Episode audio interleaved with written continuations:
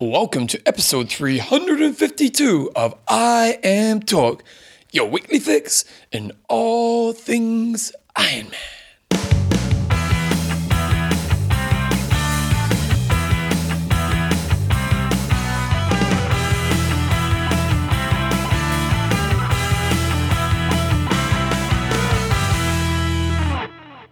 Alright, guys, welcome along to episode 352 of IMTalk with Coach John Newsom, Bevan James Oz. How you going, mate? I'm very good, Bevan. This is take two, isn't it? It is. We did take one. It was the best take one ever. Garage band. Damn that garage band. Sometimes it just likes to stop. Yeah. If you're a garage band expert, send, Bevan some tips. Well, I'm pretty sharp on GarageBand, but just sometimes it likes to stop. John, I'm good, Bevan. I'm going for a swim and I'm doing 25 100s on the 135. so what's happening today is we're recording the show, but because we had Brett Sutton on last week, we've pretty much done most of today's show already. So John's going to go have a swim and then he's going to come back and we're going to record Legends of Triathlons. So he's going to have a swim. What are you going to do? 25 100s on the 135. Just nice steady I reckon section. you probably come on about 127s. I wonder why you reckon that. full of, It's just incredible. the You're like, insight I hold is amazing. you must be checking my daily blogs. That's right, I am every day. It's first thing I do when I wake up in the morning. Yeah. On today's show, oh, no sponsors. Coffeesofhawaii.com. Oh, that'll be good for your swim, won't it? yeah, I think I might need something else as well. We're laughing away, but you guys don't know We why. We think we're hilarious. I'm having an M's Power Cookie Bar, a chocolate oat explosion as well. A little Nice. bit of a pre and post nibble on that. That's right, A bit of coffee, a bit of that, you'd be fired up. Yep. Update my Athlinks profile when I come back. Nice. On your swim. Yep, yeah. Nice. Swim ever. because I might put a bit, of, might, might just set up a little informal race down there. At You the could be the Pioneer Pool champion. yeah, yeah, And then have a picture of you going like this. yeah. Leaderboard and everything. And- Leaderboard. And, then um, I'll be having my extreme endurance to make sure I don't have any uh, muscular soreness And that's your lactic buffer for endurance athletes. So, well, for all types of athletes, actually. That's right. CrossFit games are on right now. I bet a few CrossFit people will be using it. They're, they're, they're going hardcore on the extreme endurance. Yeah, good times. Okay, so this week's show we've got some news. It's a bit of a different show this week. We've got an interview with Brett Sutton, which goes for around about an hour. So we're pretty much going to do that. And then we've got some questions and answers at the end. So, first of all, news we've got our first Ironman starts off, well, not first, but a new Ironman starts off this weekend Ironman Los Cabos.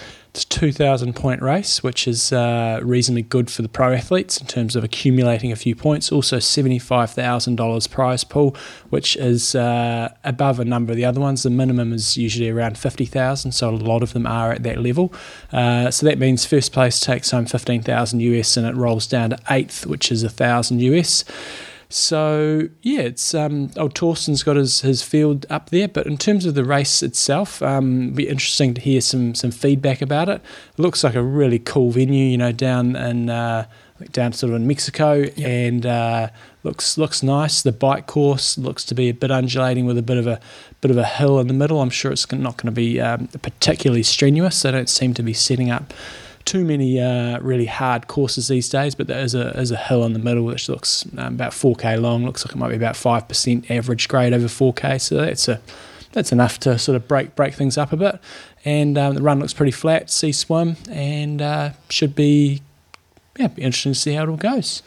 Well, the nice thing about the race, John, is if we look at Ironman New Zealand a couple of weeks ago, the female field was.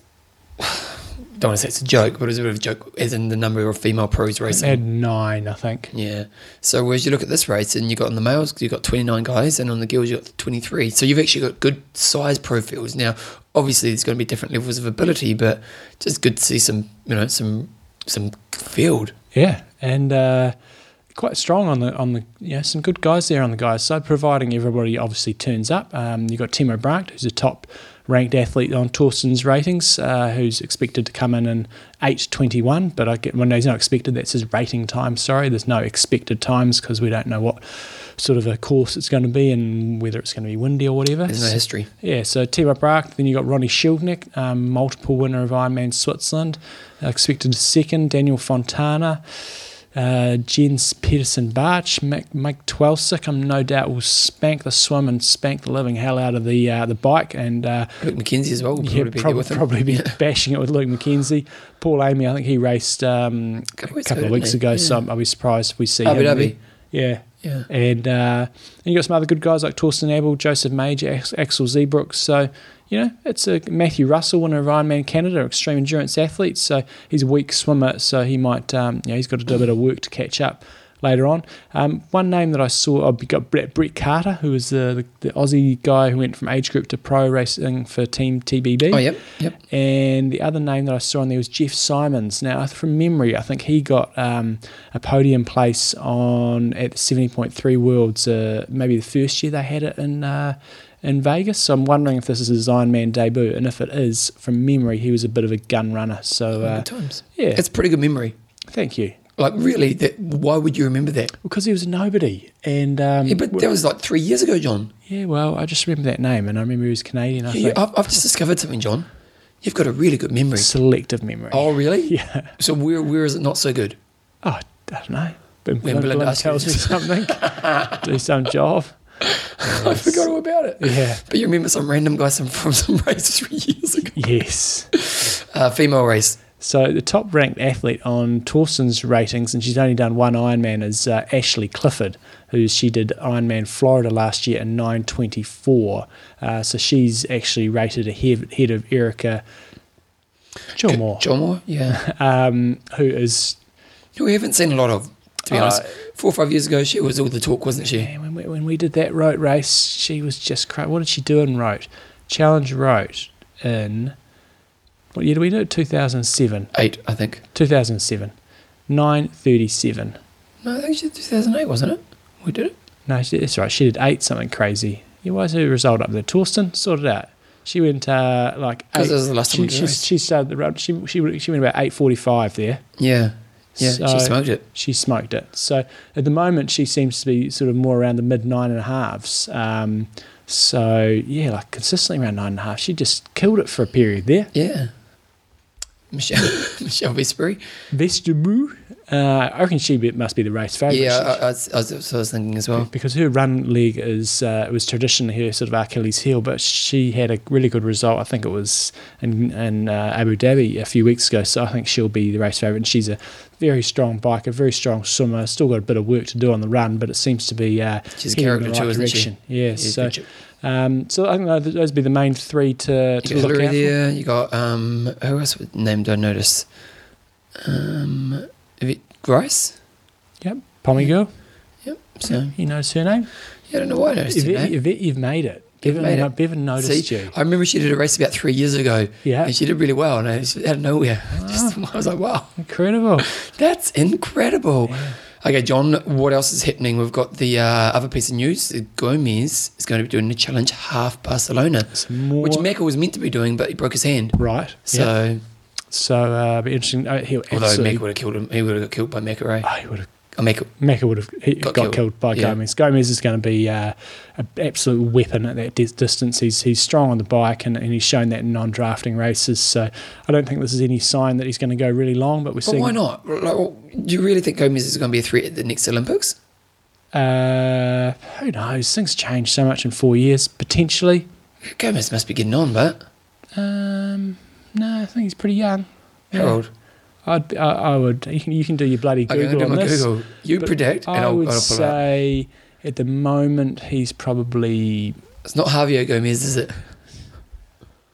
Is it, isn't it is actually Oh, yeah yeah. okay, sorry.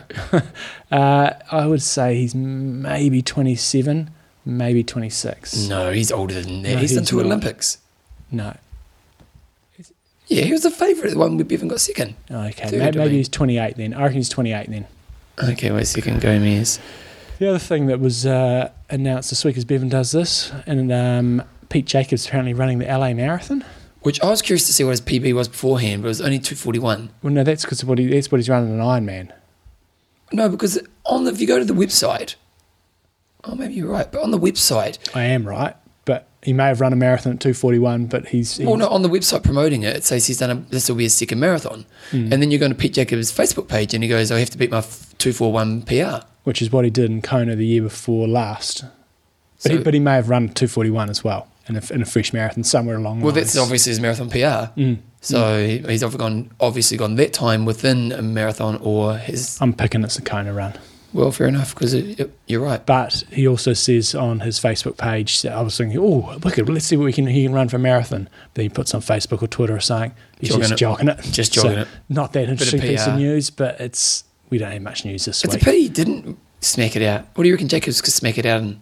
Um, He's a pretty good runner. oh, yeah, he's a pretty good runner. I Probably mean, best runner in our sport right now. um, not at, at iron distance, yeah. Yeah, that's what I mean. Yeah. Um, I don't know. How, how old do you think Gomez is? Um, I'm saying 28. Oh, you upped it. You said 26 before. I did until you said the two Olympics thing, and I thought oh, he would have been really young at the first Olympics, at probably 20. he's 29. Is he? Yeah, nearly 23 or 20. No, he's 30 today. uh, 30 in a couple of days. So he's 30 really. Yeah. So he'll be 33 for. Uh, yeah, go long. mm, If he goes long now, he's in no rush. He's in no rush. no, because let's be honest, if he goes to the next Olympics, especially if they change the distance, it's a young man's game. So, so tell me this. So, if, if, you, if you're in his shoes, Yep. you're looking. Which I- I'd love to be. Yeah, you're an ITU circuit. You're going to make a lot of money um, this year. He's going to probably finish second or third in the series. He's going to win a gazillion races. Or you go into Ironman where he's probably going to make a lot less. A lot less. Yeah, but do? then you go to, to Melina's point of Greg Bennett never really understood the value of winning Kona. Hmm. And someone like Gomez, which, you know, in our world, we all know. I wonder how many Americans know Gomez. yeah, I mean, yeah. I know, and hear so, and so, so you go, okay, well, if you win Kona, which Gomez puts his mind to it, you could easily say he'd be the favourite. You know, if you know, well, he can't easily because you never know the crossover. But you know, his, his pedigree is good enough to go and take out Kona and, and win it. I still think when he, He would make huge money in sponsorship and not have to race as much. Yeah, but maybe he likes racing. I heard he hated it, Yeah, uh, he races a lot. Uh, I would say, and he could he could race seventy point threes all the time. He'd win everything. Bevan and that, but Bevan and the guys are going over when they're sort of 36, 37. That's potentially a little bit too late. I'm not saying Bevan's not going to win Kona, but he's Okay, probably, but John- he's probably not going to win five Konas. But it was Going- Bevan, retrospectively, was Bevan better off to go, actually, not, let's not worry about the last Olympics, where, Mm-hmm. where Yeah, yeah. he was never going to be a contender, really. Yep. Once, once the Brownlees came along, his hopes of getting those medals, was he better off to go on, bugger this, let's not worry about the Olympics, go Ironman? And, you know, if he'd won two Ironmans by now, yeah, but financially, would he be better off? he, he would be, but Gomez is a different story because Gomez is still winning races a yeah, lot. but in the next couple of years, that's Uh, no, I still think uh, he- he'll still be a threat. I don't know if he'll be a threat for a medal. There'll be some guys that'll come through, but say this year, and next year, he'll still be winning a lot of races. Whereas Bevan was sort of going fifth, fifth through tenth, maybe fifteenth or something like that. He was not a dominant force unless it was an incredibly hard course. Um, but I still think when, if he if he crosses over when he's say thirty three.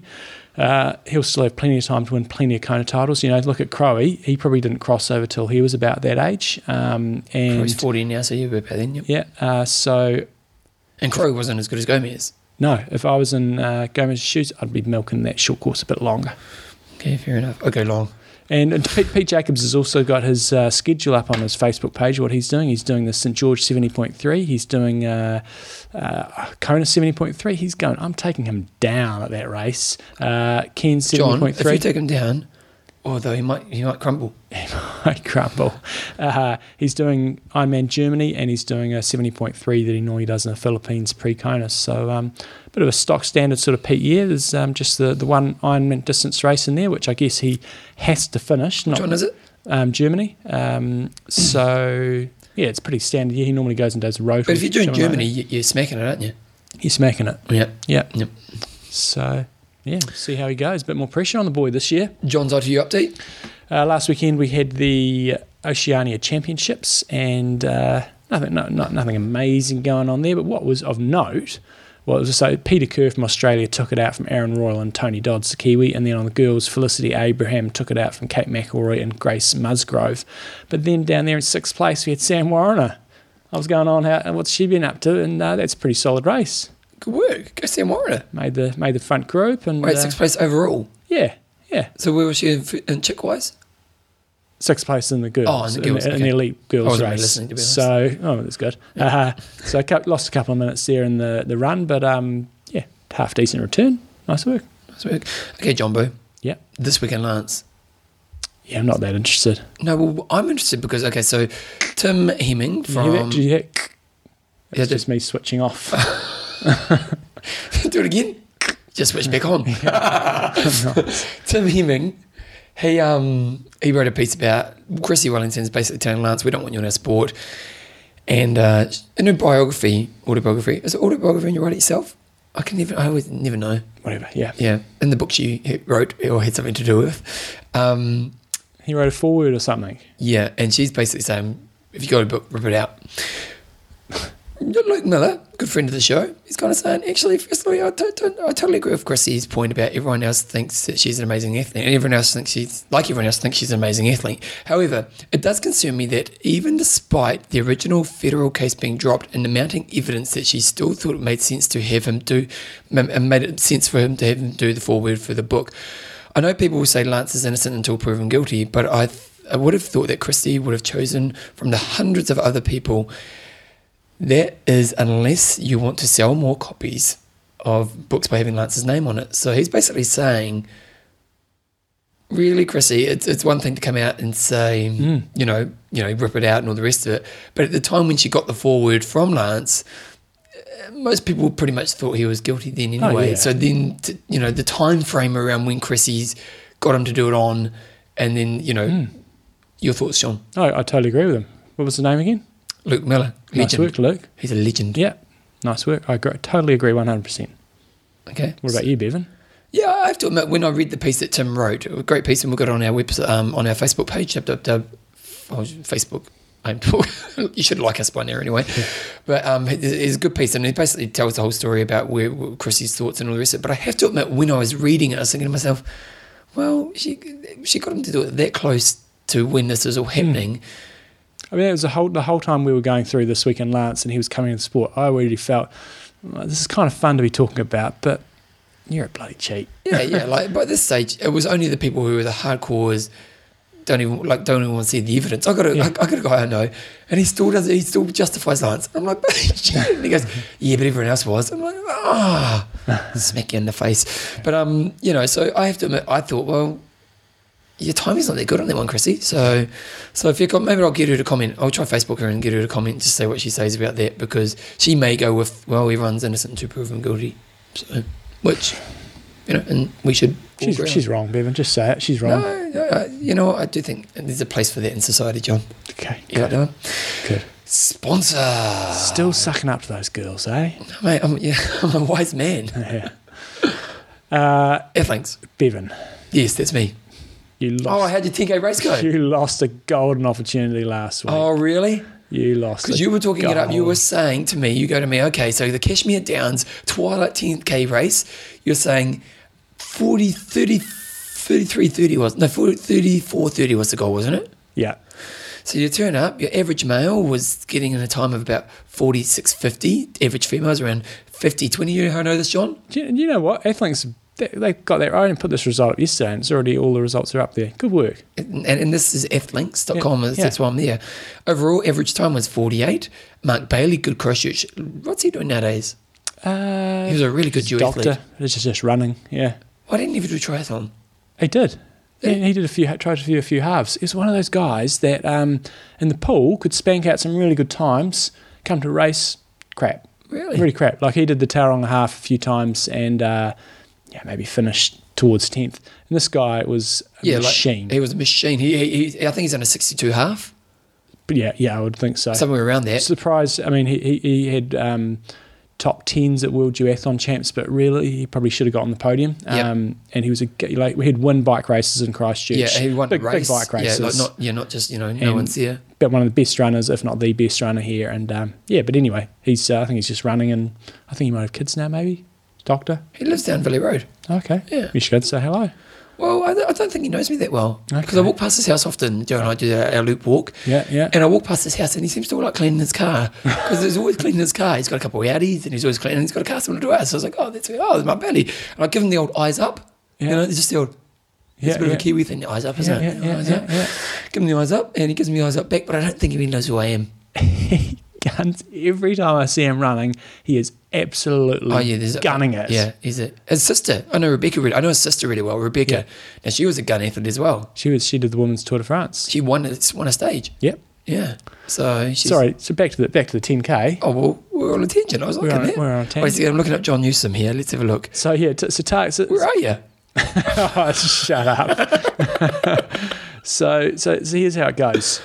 John, what, what, 35. what frustrates you more when you go to a race and you oh, want you're have, blaming the race people now. you want to have a like for like comparison, and then they go and change the bloody course. Ah, It's so a they made it easier, did they? So last year we started and finished in this field. You turn up um, this year, and there's a whole bloody lap of the field you got to do. But they would have made it easier, wouldn't it? No, you had to do a whole lap. That was ex- it was an extra 180 meters. Oh, they added more to the Yeah, race. and I was like, what's all that about? And it's on the grass. Wait a second. So what did that do for your GPS? Uh, it told me it was 180 meters longer than last year. No, but was it actually 10k? Was last year short? Well, no, last year it was 9.95 kilometres, so 50 metres margin of error. You're, okay- I'm okay with that, especially when it's a little short. Yep. This year, 10.16 kilometres. But still, that did not account for my pathetic performance. John. So it was, a, it was a hot, windy night, very windy. And uh, yeah, last year's time was 34. You didn't even 41. podium in your age group. I, yeah, I did. I think I did. No, didn't. Mark Bailey, Richard Bennett, David Finch. No, that's just, open men. that's just over 35. Uh, no, these are over 35s. Yeah, they're all over 35s. It's not like it's Oh. 35 and over. Some of those guys are quite a bit older. okay, so it's worse. so it's, it's worse. So I'm thinking 34, 40, anything better than that is going to be great. Probably a little optimistic given I haven't really been doing any Phil running. Pedersen was only a minute behind you. Yes. and uh, so the race did not go particularly well. And I ran 35, fo- 35 39, which was 180 metres long. So at the, at the 10k mark, I was 35 flat. Um, and so I was about 20 seconds slower than last year. And uh, at what point did you know "Mm, this ain't happening? Uh, 7k explosion. Oh, really? Yeah. So you're actually feeling okay for 7k? Well, no, I wasn't. I wasn't running well, and I knew I was probably running a little bit harder. So the guy that who, who finished uh, and one in front of me, thirty four fifty, I was running with him and another guy until seven k's. Oh, so I lost just- forty seconds in the last three k's. Wow. So anyway, I was um, I was pretty disheartened by it at the time, but uh, realistically, haven't really been doing any running and just didn't have a very good day. But just look at it as a good opportunity to get better. That's the way to look at it. And I tell you what, this Athlinks is great. It's just a good little wrap up of your race. So that's that's what I can. You know, when I come to this, and, and you know, when you do races that, that think they changed courses or things like that, you know, what you can go back and is look at a, a sample of people that you normally race against and look at the Yeah. time differential. So that's you know, with the Fillinator, he was racing there, and uh, and he did the same race that I did last year. So I can now go to my rivals, and I can just click on rivals. I can find the old Fillinator, and I click on compare. And I can compare athletes, and then it lists all the races that I've done against Phil. So how did it go last year? So last year, um, he was a minute 52 behind me. Last year was only a minute. Yes. Exactly. So a nice, uh, nice little gain there. Jeez, he's done Phil. some good improvement. Well done, Phil. Yeah. so I think it's a bit of a combination of him being about the same or a little bit better and me being a lot worse. So that's what I like about Athlinks. Compare, you know, I can go through now and look at all the results I've got against Phil by using the rivals, and it'll basically give me the time differential for all of them, and that becomes really cool once you've got a few of the same races against each other. You know, you can go right this 5k or this 10k or this triathlon. This was the difference, and uh, works. You know, like I beat Phil every time, but uh, you know, you look at the differences and stuff. If it was a and- handicap system like golf, he would have beaten you. Exactly. Yeah. Yep. So he Oh. can say he really won this one. There's an opportunity out there for somebody to set up some handicapping system. Yeah, that'd be pretty cool. Yeah. I'm a, I'm a 10 under. I'm a 10 under Ironman athlete. Ten under. Or something Nice. like that. Yeah. So anyway, check that out. But it's really cool. Like if you actually do do a race and you kind of look down, you want to geek out on your stats and see what happened with other people. It is. It's a great resource. So athlinks.com. If you're not on there, get on there. John, do you want to do, you want to do discussion of the week before the interview or after the interview? After the interview. That's why I put it after the interview in the show notes. That's a good idea, John. Okay, so interview we've got Brett Sutton, um, and we have to say big thanks to the constant deliverer. Was that his nickname? Ah, Mr. Consistency, I think it remember. is. Yeah, yeah, Gary Fegan. yeah. We said to him, we put out the call, didn't we? We said, come on, Fegan, sort it out. He emailed me like two hours later. Yeah. He said, don't really need your phone message. Yeah. I think he's a bit more professional. I think he's Right. probably got a kind of high Oh, that's right. life. That's right. I remember. Yeah. Yeah. Yeah. And uh, and he said, look, here's Sutto. Give him an email. Yep. He knows you're coming. Yeah. Bang, bang. Just like that. Out there. Um, and so we've got Brett Sutton on. And so the big discussion is really around the idea of should we, the community of Bond together. put, put a thousand bucks of your hard earned money to buy back Ironman? Mm. Let's see what Brett has to say. Righty ho, we've got uh, the man. I think the last time we had on the show gave us almost our biggest ever downloaded show. Yep, you- you're, you're pretty popular, mate. We can't we can't deny that. We've got got Brett Sutton. Mate, back I, I think it's show. called infamous. nice. Um, and you've, you've stirred up a storm recently uh, by by suggesting that um, WTC should be, be taken over by the, the community. So really keen to, to sort of get your thoughts in a bit more detail on that. So I, I guess a lot of people when they look at you know Ironman races at the moment, they're going well. WTC is doing pretty pretty bloody well. They're, they're selling out races. Um, they're growing all the time. Obviously, would love to see the pros getting paid a lot more money. Um, and some people grumble about the entry fee, but at the same time, the races are selling out. So, where do you sort of see that the WTC is, is really failing at the moment? Well, we've only got an hour, haven't we? So it's a bit hard for me to really uh, go into that. But what, what I can say is that I appreciate you boys uh, giving me the opportunity or wanting to know my thoughts because it's very hard, uh, you know, for uh, someone as illiterate as me to uh, get get across a point on the uh, the Twitter. Basically, I don't do Facebook. Um, so the whole idea is, nothing new. You know, I've been around, around the sport now I consider myself not one of the founding guys. You know, I, I come into the sport because it attracted me to what it what it offered, um, not only to the athlete but to the community. You know, and and uh, it's not the first thing is I got everybody saying, "Oh, you're attacking WTC, mate." I couldn't give a crap about uh, WTC to be quite honest with you.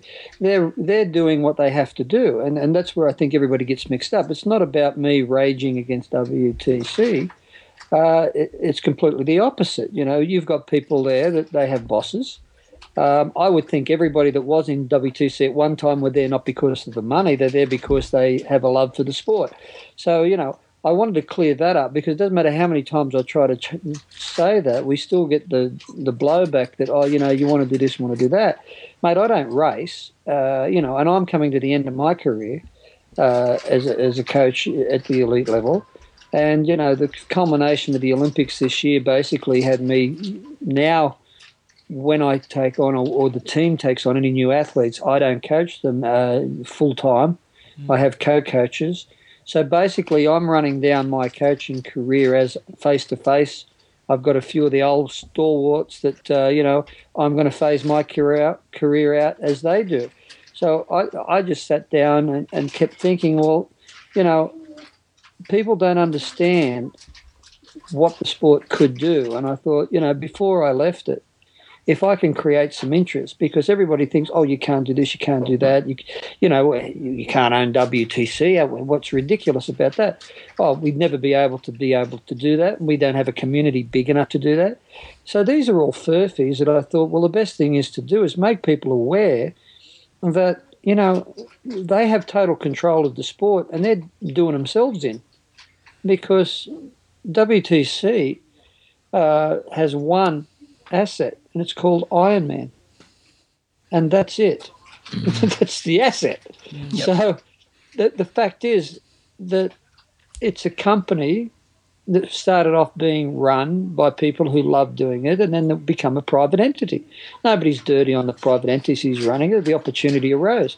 But we're at the, with the success of the 70.3, which has got nothing to do with Ironman, um, it's just grown the company such a stage that if, you know, in the future, maybe the athletic community will not be able to uh, take it over.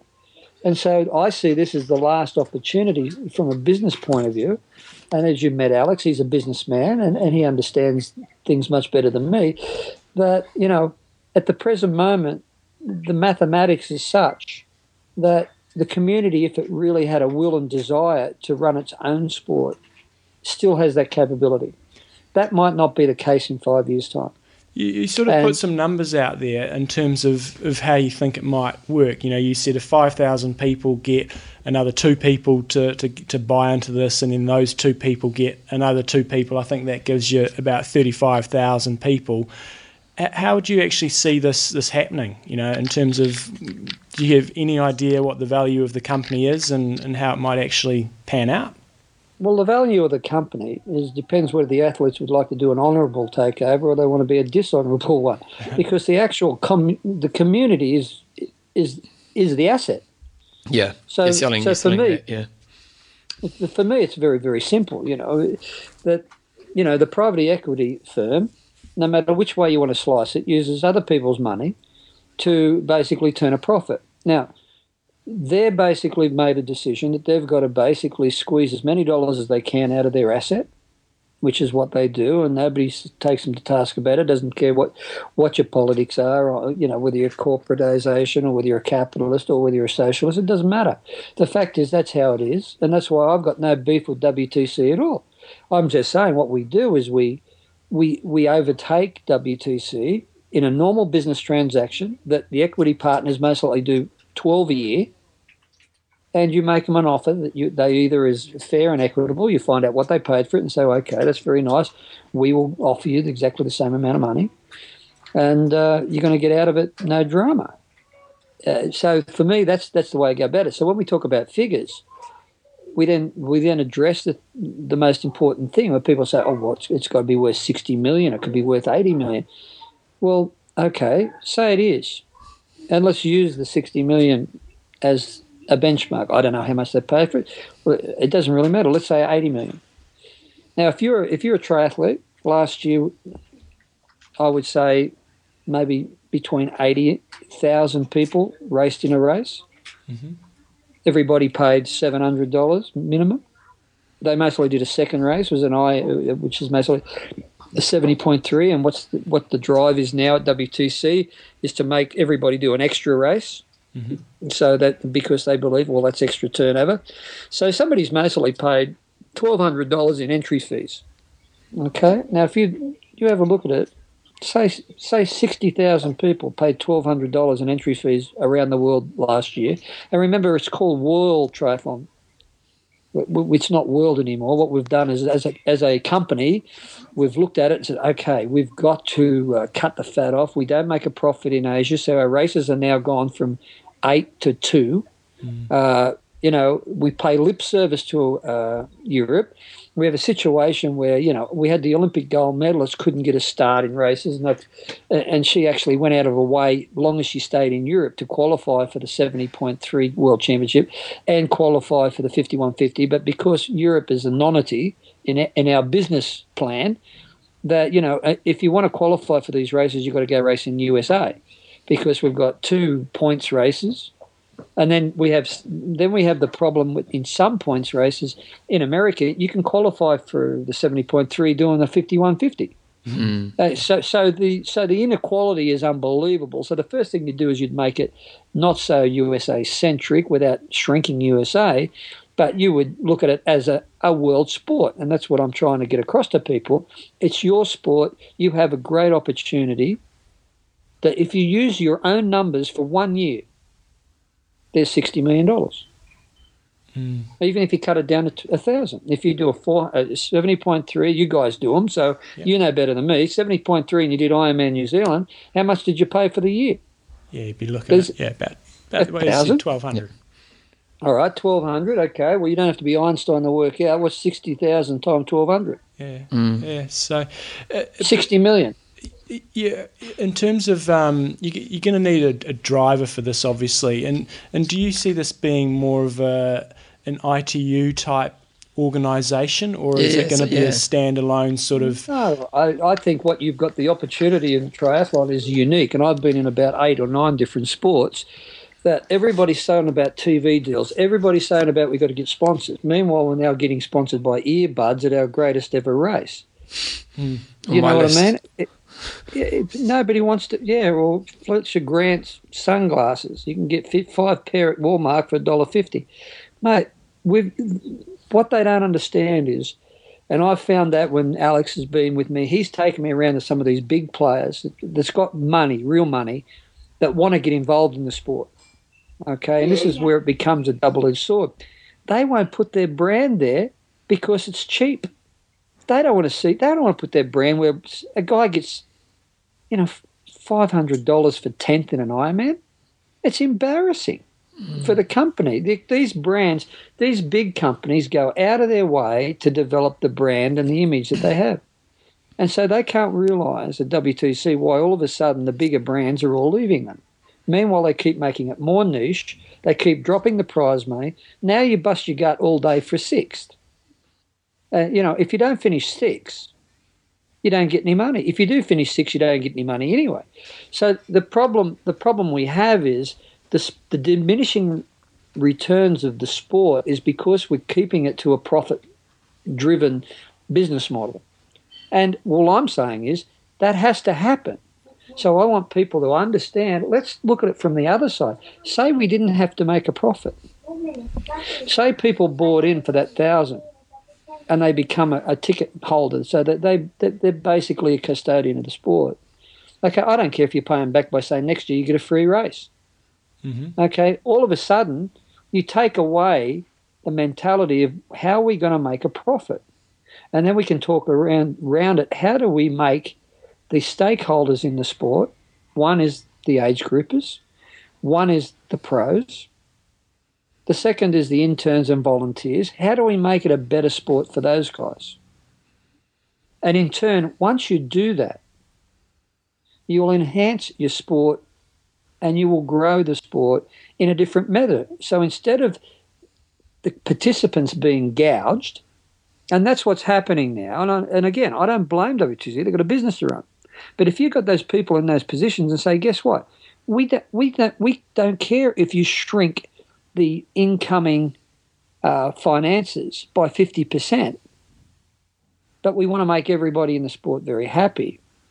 Okay, if we did that and then said what we will do is we'll find our financing from a different business model, all of a sudden the whole thing had changed direction. We wouldn't have to go out and beg for sponsors. Okay, you would find them. They would come begging to you once they had a business model that they could get behind. And and that's the, that's the thing. When I sit in the when I sat in offices trying to sell Team TBB, and that's why we split the Team TBB up. Okay, it's not one team anymore. It's a bunch of entities at grassroots levels, so we can actually contact and be with uh, the people that we want to within the sport. But the bigger reason why is the same as why Team Abu Dhabi gets dusted. Commerzbank lasts a year and a half because for a big corporate player, there is just no continuity within the race season at all. And so when you want a big sponsor, they want to know what's going to happen, what it's going to look like, what's the feel, what we're going to produce to, to basically enhance our brand. They're not interested mate, in seeing uh, some business model where, you know, oh, this guy's going to sponsor this race. But then in Europe, there's another race and it's sponsored by a completely different bunch of guys. They want to see Formula One. They want to know, they don't matter whether they go to Qatar, whether they go to England, whether they go to Spain, whether they go to Brazil, it all got to look the same. And it's all got to be run with the same sponsors. And it's all got to have a look and feel that's going to enhance their company. And so, what I'm trying to say is by the very method that we're using at the present moment, is shrinking our sport till it's becoming a niche sport. It's a niche sport because we're pushing it to a new sport because the business model is more profit driven than expanding the sport. And so what I'm saying is for one year, the people that competed last year in triathlon, what for one year of entry fees, we could control the sport. And so, what entity you said, well, you need some, You've already got the entity, WTC's there. You just put the board over the top of that and maybe bring a commissioner in, someone like me that's not famous, but someone that understands that you can't have a ex pro athlete run and stuff, but somebody that actually knows about three or four different things other than how you cross the finish line, because that's the next problem. You know, everybody seems to, well, the, the athletes will know what to do. Mate, the athletes don't know what to do. And the better they are, the more narcissistic they are as people. And you know, I've spent more time with any one of them than anybody else. I've had more champions in my groups ever. Hey, the reason why they're champions is because they I do what's best for me. That's what makes half of them better than everybody else. They have absolutely no problems at all to do what's best for me. Now, everybody thinks they hang up their swim togs and completely change. They never changed. You still got them out there racing now, and they're 50. Mm-hmm. You know what I mean? We'll have a challenge. Dave Scott, Mark Allen, or whatever. they don't. They're still. You know the difference between them now and thirty years ago. They're pensioner professional athletes. That's why I laugh about them when they talk about coaching. They haven't got a clue about coaching. Never got a clue about it. So you, you obviously talked to Alex, you know, a lot about this. Is this something that he thinks is, um, you know, it's all it all sounds wonderful. You just you add up the numbers and you go, look at that could that could, you know, a thousand bucks per person that could work. I mean, does he think this is something that's realistic and, and the people out there that actually, you know, you're going to have to have Yeah, quite is a this something few that you actually plan to make happen? Yeah, uh, who's going Well, to, to, well, look, the, I've talked to Alex because you know he, he, he come from another world, and he did come from the banking industry, and he did he did look after a two billion dollar portfolio or something. So of course he says it's that easy, but the actual punter doesn't understand how easy it is. Hmm. You know, he said with one or two people brought in, it could run completely off the back of what's already been run there now. So that's from his perspective. I don't want to put words in his mouth because he's a bit like Sutto. You've talked to me about this from the man I've met you, met you. You know what I mean? He said, you know, I don't think my problem is, and, Al- and this is what Alex said. He said, I think people are up, they're in the higher uh, income bracket. And he said, I think the inertia is, well, I don't care. What's a thousand dollars to me? So we really, you know, why rock the boat? Because it's not going to make any difference to me. Um, and and I, you know, maybe I'm an idealist, and I thought, well, you know, to me, I just think that people don't understand that they could have a process in place where we don't have to be the sports. It's just like the drug thing. You know, I just keep looking at WTC and thinking this could be the greatest sport. This could be the sports leader because we haven't got Olympic rings, so that means we don't have to do dud drug tests and pee in a bottle, which went out 45 years ago. Um, we, we could actually do real drug testing and we could say, guess what? You get caught out unequivocally in our sport, life, never again, Gonski. You know, that's, you know, the beautiful thing about it being a private sport, that if you took it over, then you could lead the way. And because it hasn't been monetized, because they haven't found the right business model, to do that other than to gouge the people that are already in the sport that you could do such wonderful things that it could, it could be a leader in the sports of how you can organize it because it is a participation versus pro sport they work together and it's wonderful and you don't get it in any other sports. The, there is the demarcations as you said before the ITU we need a board. You don't need anything. What what you need is the people that are already at WTC to change focus from okay how much profit can we rip out of here?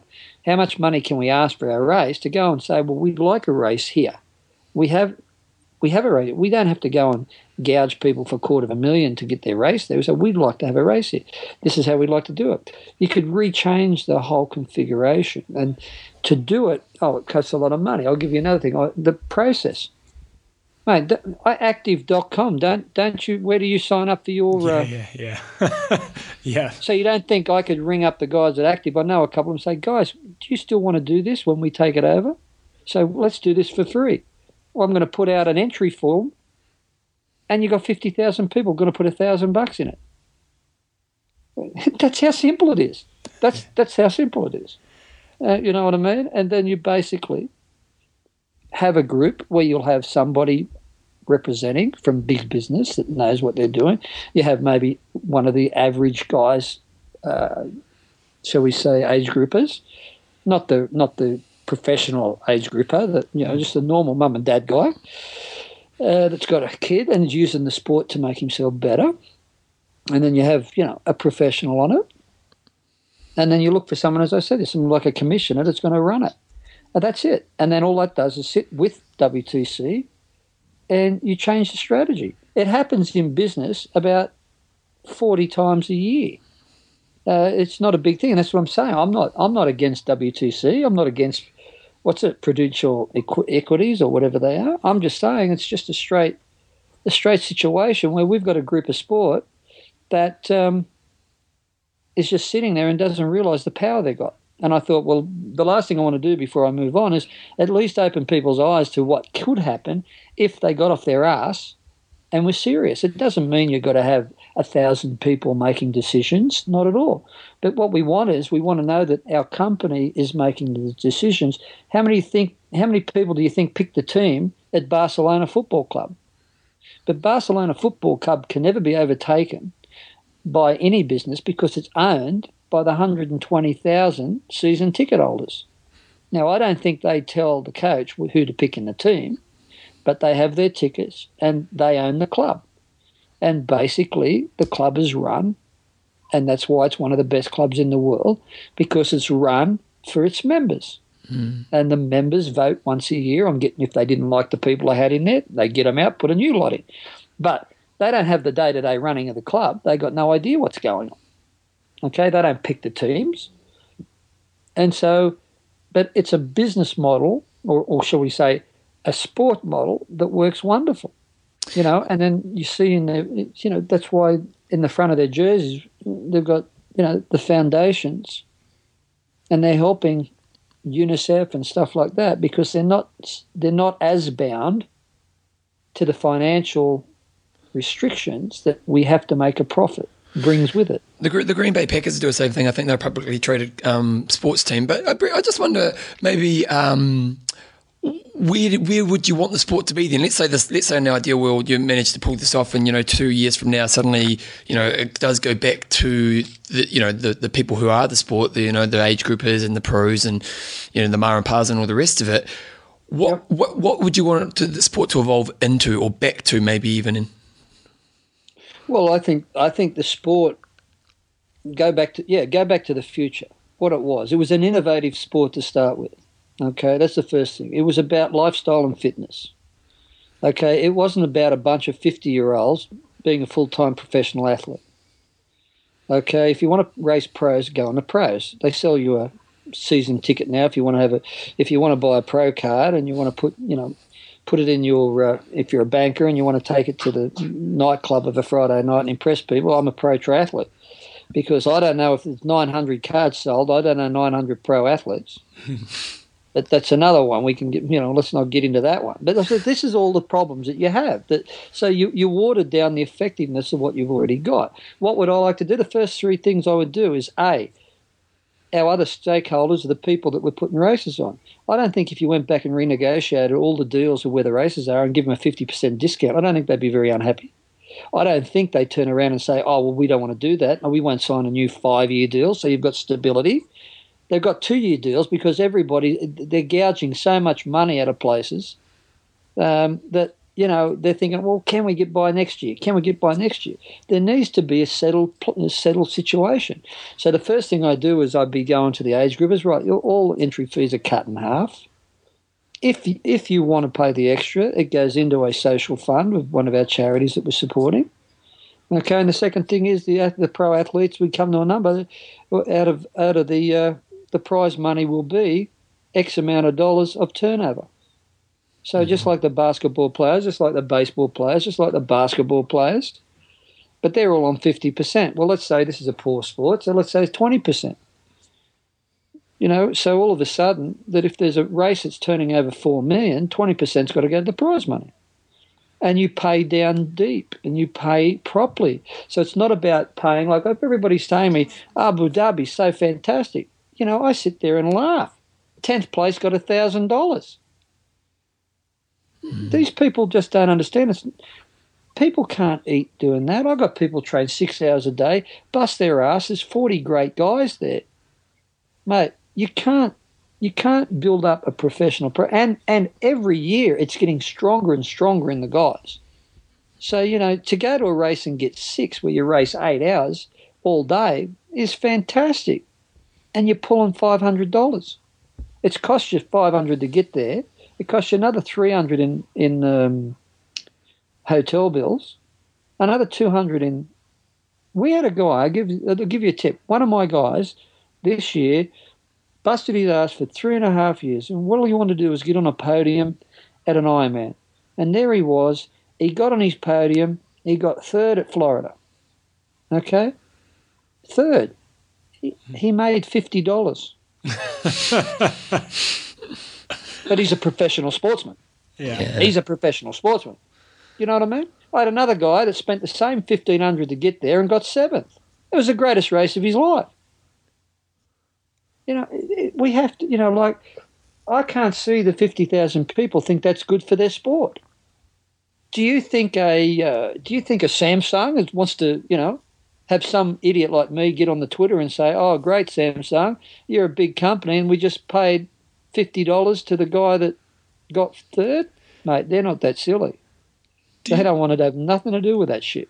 Do you like the? Um, I mean, the ITU format now. Let's not not talk necessarily about ITU as yep. what they do as an organisation, but now they've sort of got um, you know eight, eight or seven or eight sort of key races, and, and they, they get pretty, you know, every every race is basically stacked. They are looking to innovate a bit in terms of some of the, the formats they're doing this year.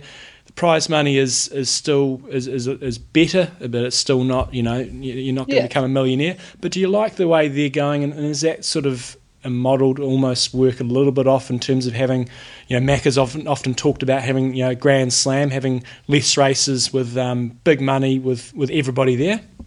Well, you know, I, I, actually put out something that I've had for like four or five years because we were looking at, well, we don't want to spend too much money, and it's all, you know, because we're a poor thing. So I did a I did a situation where I'll send it to you if you like because I was going to print it on another website so people just didn't think it's all a Team TBB thing because what I'm talking about's got nothing to do with Team TBB basically. You know, mm. this is just bigger picture. When I do, yeah, when I do a bigger tweet, I just can't write. You know, people say they can't understand what I write now in 140, so I write two two page tweet, nobody gets it. So I put it on our website, and I think sometimes that's that's reflecting poorly, not from what I'm saying, but people think, oh well, it's a Team TBB initiative. Mm. Uh, well, it isn't. Uh, but I can tell you, I put together a race schedule, and people have seen it, like for the last six years, and it had 20 pro races. Um, and we did it two ways. We had three levels. You had Kona or World Championships, depending on how you want to play it, and then we had four majors and uh, then we had 20 races, which we called the Premier Division, and then we had 10 races called First Division. And basically, you moved up through the ranks, just like football or whatever. So the uh, the 10 lowest level races had $100,000 worth of prize money in. The next 10 had $200,000 worth of prize money. The majors each had a million dollars each in it. And then the World Championships had, I don't know, off the top of my head, two million or whatever, and paid down to a decent amount of money. So uh, e- each of those races paid to 12 deep. Each were not top heavy. What we did was the only place that was really top heavy was half a million dollars at Kona, if we if Kona was the, the way to go. Um, and so basically, we did a calendar year, and we moved around. So you you know you like in, in Australia you had, and then we we do these on the traditional races. You know how we've just got rid of the traditions. Mm. So races that have been wonderful races now looked upon as just oh sorry, somebody at the Upper Lumper Street just give us you know X amount of dollars. So now we're going to put all the points into that race because you know they want us to get people there. Now we don't want to put prize money in to bring people. So what we'll do is we'll use the points and we'll hold that over their head. So you can't go to Kona if you can't come and race in a substandard, never done race before. So you can see it's the same problem. You see, I would have uh, the major races would be one in Asia Pacific, and, and that might switch between each year. You've got New Zealand, and you've got this big Australian race. It used to be Forster. Uh, they've shifted it to Port Macquarie. Now that's that's a secondary race because now Melbourne's come in. Ridiculous, course, but you know they're giving us money, and so bang, we've got to be now Melbourne's the big thing, and everything else is second-rate city. Um, you know what I mean? So you know, the plan is very easy. I've already done one, and it's the same as when you go to Europe. You know, you've got Frankfurt, you've got Roth, you've got Switzerland. It's a second-class citizen when they they look at the races, and you've got Nice.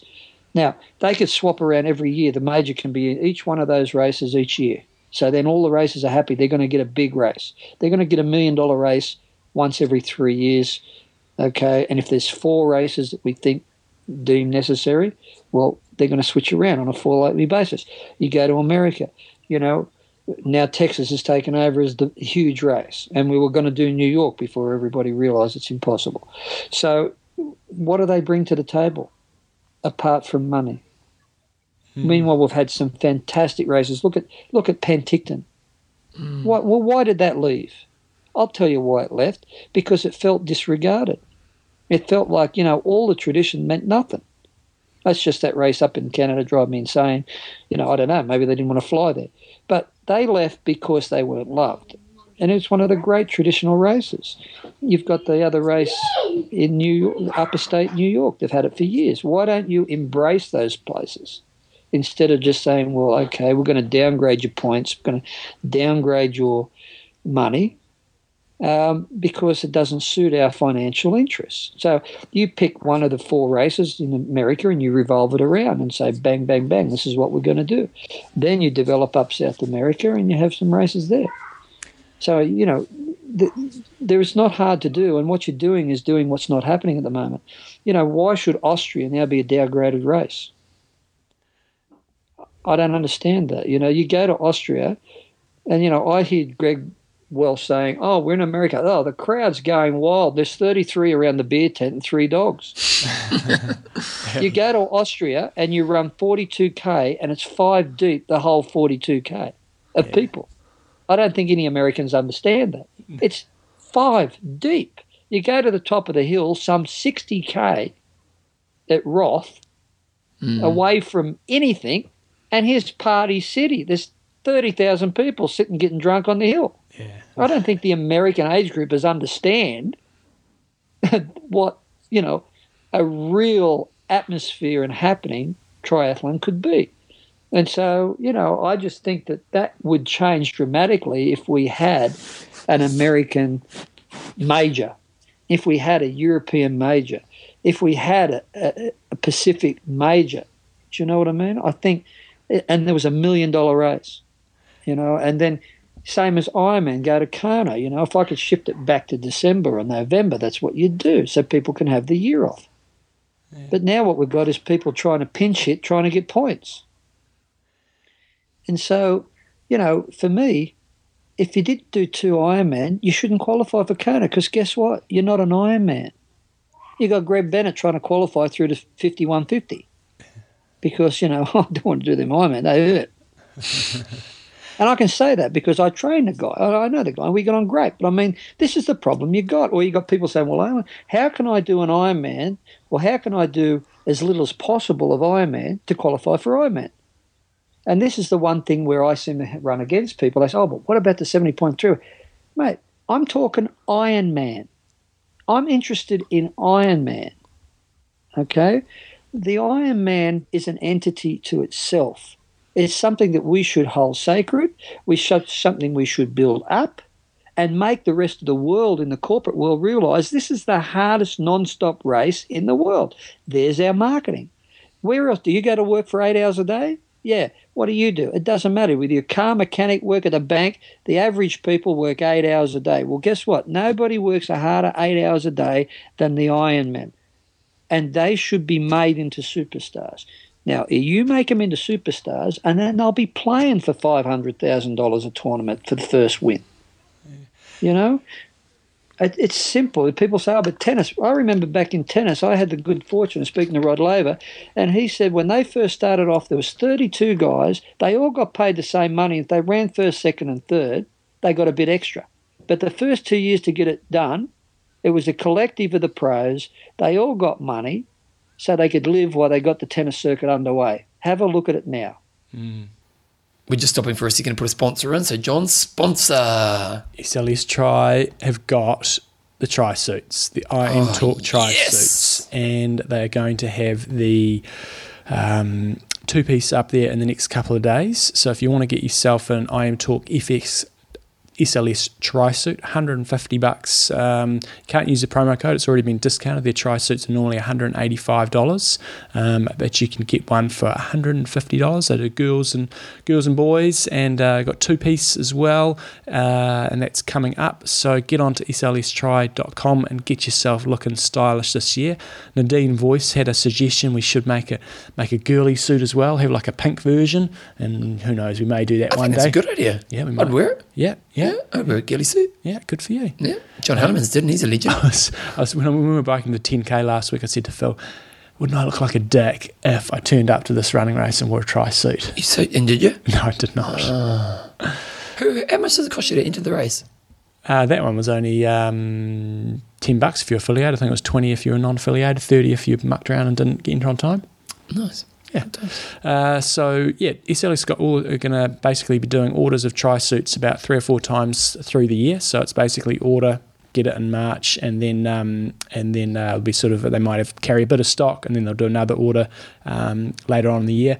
If you're doing any of the North American Ironman races or any of the um, uh, HITS Tri Series. They will be, I think, at pretty much all of those, and there'll be some samples there if you want to to try on. Um, if you, but but basically, if you've got any questions around sizing or anything like that, just get in touch with Sebastian and the guys at SLS, and they will sort you out. But yeah, be awesome to see more people wearing the IMTalk race suits. Oh yeah, and they're pretty cool. Mm. You know what I mean? Like when the people see the photos, and they are pretty cool. And that's the thing. You may get the chance. Well, you get you go on the IMTalk photo gallery, which I updated the other day because somebody else isn't doing it. Uh, is, it, is, it, like a bit of a dig? Just just, just a little, little one. Uh, and you may well get the chance to be on the homepage of IMTalk for a week.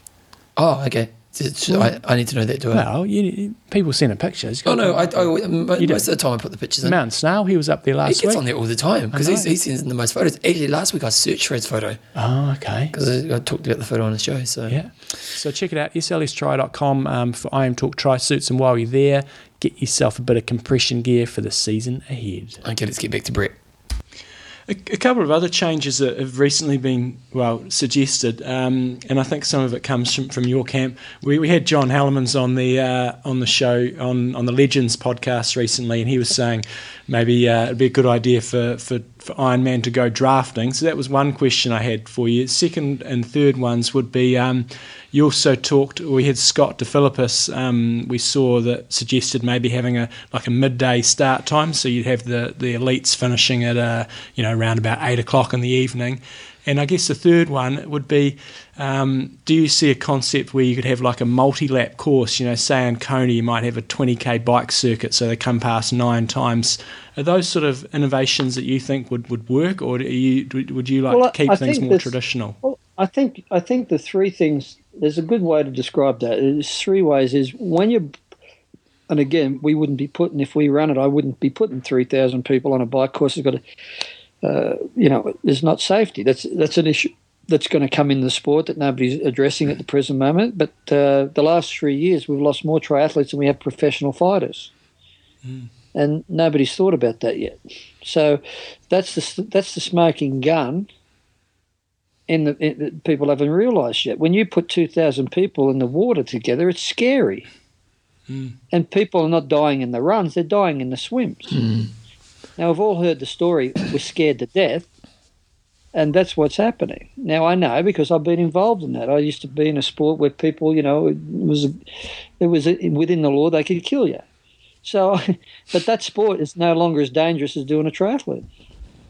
Now, I don't want to be alarmist, but it's time for us to look at the safety aspect. So, of course, if we own the race as a, as a shall we say, capitalist entity, if we can get 2,000 on that course, it's better than if we get 1,500. Mm-hmm. And if the course is only built to do 1,000, well, if we can fit 2,000 on, we just shut our eyes to the you know problems and say, well, you know, it'll be okay if nobody gets killed. Mate, that that to me is obnoxious. And, you know, for someone from my position, for the age groupers, I think it's impossible. Now, where does that lead? What I'm saying is we need to go back to have uh, staggered starts. We need to have manageable amounts of people on the course at any one time. We need to go back to some courses with age groupers where it's a one bike loop because the multi bike loops create havoc to some people. But in saying that, I agree with you. There's certain little things. Now, when we talk about logistics, if you've got 2,000 on a bike course, of course the age groupers are going to be drafting. You can't get away from it. But then again, you can't do a multi. One of the things that, you know, I'd possibly do in one or two of the races for the pros is yes, you do a multi thing and they they swim some, they bike some, they run some, and then they swim some again, they bike some, and then they run some, and then you can say draft all you like because by the time you got to the last one, you know, if you couldn't swim, if you got a weakness somewhere, you're going to get found out. But you couldn't really do that to the age group, is because a you can't put a wetsuit on and dive back in the water. It's dangerous if you're not super fit. So, if you're, you know, once again, that's what I'm saying. Where a commission is needed, there is those, uh, shall we say, practicalities that someone like myself understand. That some of the pros find it very difficult to dive back into the water uh, if they're not a strong swimmer. You know, there's there's medical issues there. So you know, from me, I know John. John John is a legend, by the way, and. Yeah. Uh, but the thing is, he hasn't gone into Ironman either for that reason. He is know. this year though. He's qualified and he's Yeah. going. It's taken him a while. Pass that on to him, I says. It's about time. now, look, I think, boys, one of the things that Ironman's got about it is this wonderful ability uh, that it is a, a, a human development. You know, mm. anybody that takes on, and this is the other part of the story, anybody that takes on an Ironman, they're doing it because they want to change their life. If we take the pros out of it, Okay, we'll look after the pros. We'll give them 20% of the money. So straight away, let's take away the pros. So anyway, we'll finish the pros off. So the circuit I got, okay, for $10 million, you've got a 25 or 20 race, whichever, I think it was 25 race circuit. Okay, so some of the races you don't need to have pros. So you say this is where you go. And you qualify from the lowest level. So you want to get up into the higher money, it's your prize money you get in the lower level. Yep. You know, instead of saying, here's your points, we'll say, how much money did you earn last year? And then you move up to grades. And so then all of a sudden, out of the first two grades, you can qualify to do a major. And then if you qualify to do the major and you do well, you qualify to go to Kona. You know, so it's very simple. Everybody knows what's going on. It's not points. You know, everybody knows that it's an Ironman, so we want you to do an Ironman. So we want you to do two of them because that qualifies you as going to the final and be an Ironman. Uh, you know, if, if you're not an Ironman, like back in the old days, those guys used to do five of them or whatever. I remember Scott Tinley used to put his hand up and take the check every year. He did about seven. but he knows, you know, I'm a dope and he knows everything. So when my athletes do five Ironmans, you're, you're a crazed maniac. Well, back in the day with Mark Allen, they were all doing that many. You know, so it, it's just that people don't look at it in the right perspective. So if we get the pros out of the road, uh, you know, there's $10 million there that could be used for prize money tomorrow. That's what upsets me. When I talk to Andrew Messick, that's what upset me.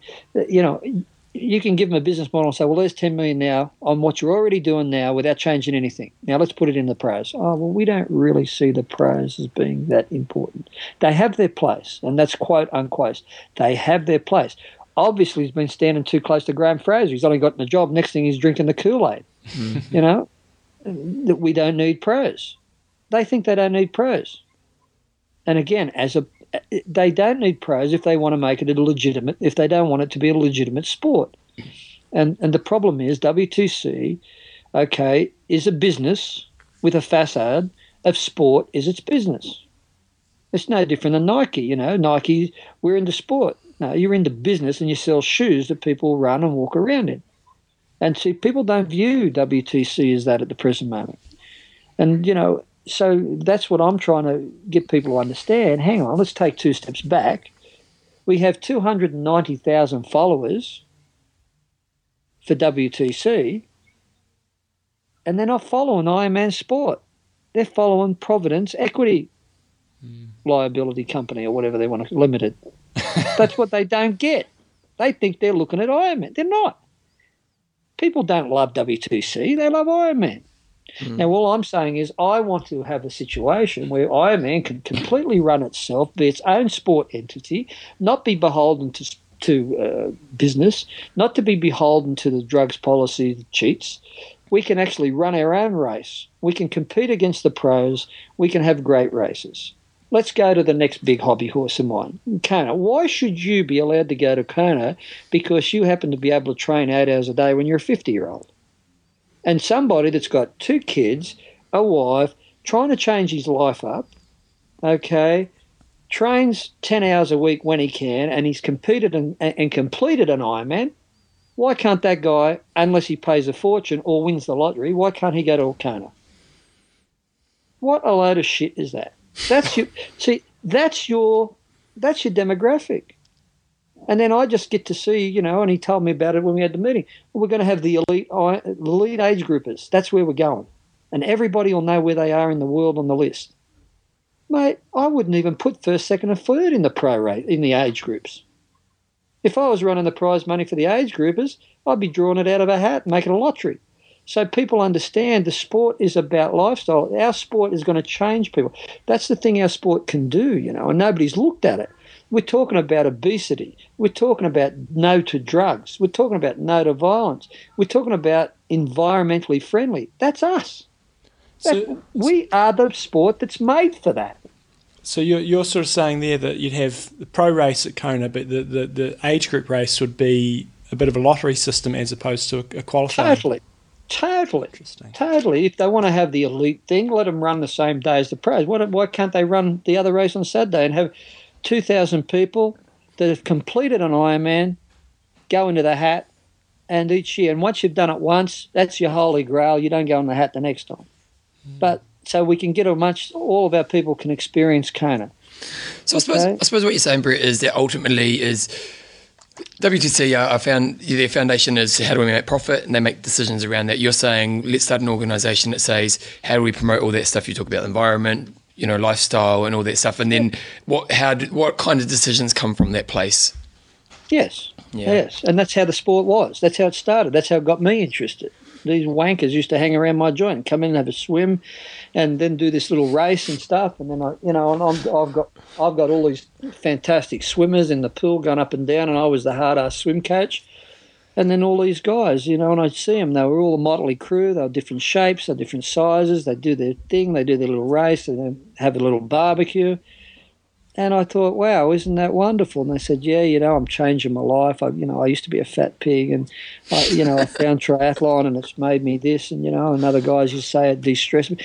Mate, our sport is a one-off, and all I'm saying is you can't go buy basketball; it's gone. You can't go go buy baseball, whatever.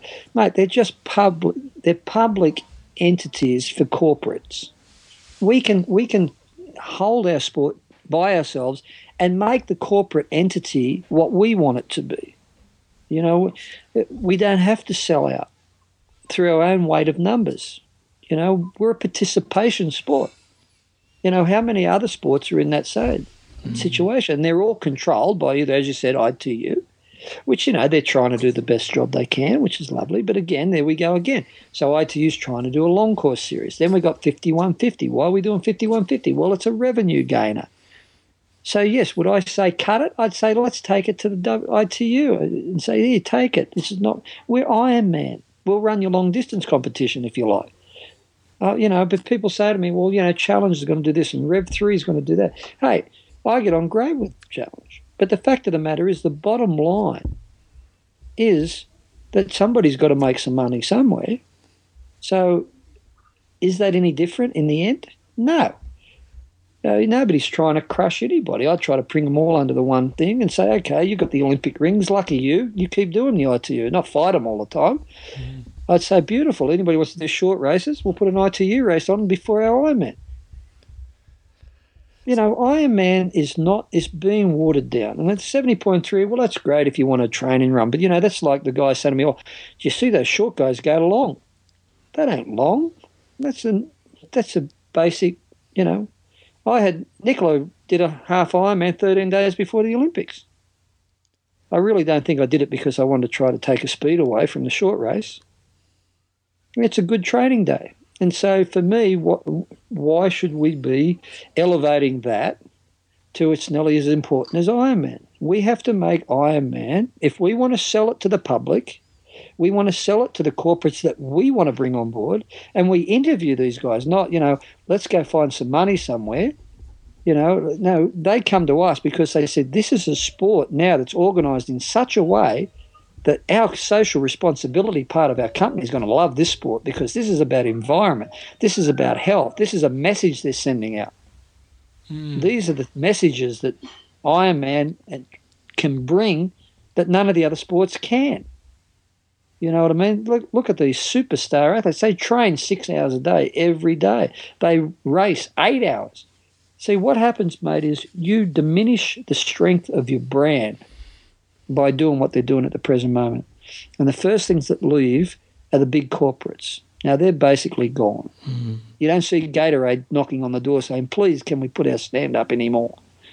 You know, because they've got nothing to sell. And so the, the problem is we need to have an image change. Now, I think there's 50,000 people out there who have that environmental, this has changed my life.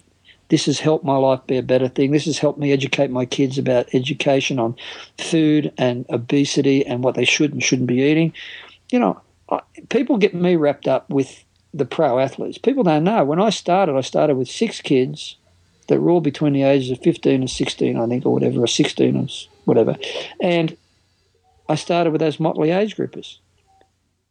And they taught me what the sport was about, and that's why we carried on with it. You know, so for me, I just seen the sport as a complete divergence to what I was doing because I was a professional swimming coach and it was all the winner, the winner, the winner. The beautiful thing about triathlon, I was talking to my good friend Dr. Valdez, and he said, you know, it's changed his family. Like he's lost 25 kilos, his wife's lost 30 kilos. His kids were both overweight, and now they sit there and the food they eat, I can't even eat it because it's all so healthy. And he said to me, he said, you know, the effect that the sport has had on my family is just unbelievable. And I just sat there and looked at it and I thought, well, there you go. That's not being that's not being used. That's not being expanded upon. But I would think that he would be one example of thousands of examples of where the sport has actually changed their life. And of course, to be able to go and race on the same course on the same day as the pros and sit down and have a beer with a Macca or whatever, it just it makes it unique. And I'm just saying to you, and I'm saying to all the punters out there, Brett Sutton doesn't need to be the guy that does this. He's just trying to point out to you the obvious that you, that nobody's seeing. That the strength of the sport is being totally diminished and changed because it has been a private entity. Now, up until now, nobody's really looked upon bringing it back to the people. All I'm saying is if we let it go too much longer, you're not going to be able to bring it back to the people. And then, you know, you'll have a situation where it's just going to be a niche sport. Everybody that's in the sport is paying through the nose and there's no reason to do that. You know, if we keep it keep it tight, it doesn't have to be a big sport, but we have to stand for something. And at the present moment, the only thing anybody can see is corporate greed, or you know, and and and to me, same as we're talking about the age groups. It's great guys want to compete. That's wonderful, you know, but do it in the pros. Time the, to. The age, it's time to whip old Alex into shape then, and uh, and get him get him heading the charge with us, and we'll get some petitions rolling and uh, and getting people stumping up because I think you know there's a lot of a lot of food for thought there, and I, and I agree with you. There's a lot, you know the, the audience out there is uh, is certainly big enough, but we need some uh, some drivers to push this through. So um, Brett, what, what, what else you sort of got planned for, for this year? Are you uh, going to be doing your usual sort of Switzerland and, and Thailand sort of gig, or where are you going to be um, yeah, well, around? At the pre- well, at the present moment, I'm tomorrow I'll be flying out to Mexico. We, we've got a new team in Mexico, Tri Cozumel. Cool. And and uh, of course, there's a very good example. Look, let me talk about that. That community is unbelievable. So what we're doing is adding what should have been added. That they pay a lot of money to WTC for their race and um, they want to have second and third degree stuff happen, not people roll in and take the money and do the race and then everybody's gone. So when we were over there, you know, it's transformed the island. I want to make that, you know, Ironman Island. We we we we we, took over, and you know, we've had people compete there a couple of times, and uh, you know, we we have a, a supporter in Mr. Valdez over there that said, you know, we could do something better for this. They've got some health issues but all of a sudden, uh, you, you go to the track. Like this is a good example. Like I've only been home for five days. I've been over there trying to set the team up. Um, I, you go to the track at the morning, and this is in Cozumel. There's 60 people jogging, walking, waddling, all around the track, and all they talk about is their Ironman. It's wonderful. It's a wonderful thing. So, of course, we get there in the morning. They all move out of train, lane one, they, they, and they clap us every time we do a lap. now, as you know, we do a lot of laps. so, there's, so there's a lot of clapping going on. But they, they've really embraced it. And, and for me, what we're doing in Mexico is we've already started the junior program, and we're going to have a educational uh, group. Um, so we, we're developing up the local kids who've seen the triathlon and they're very excited about it.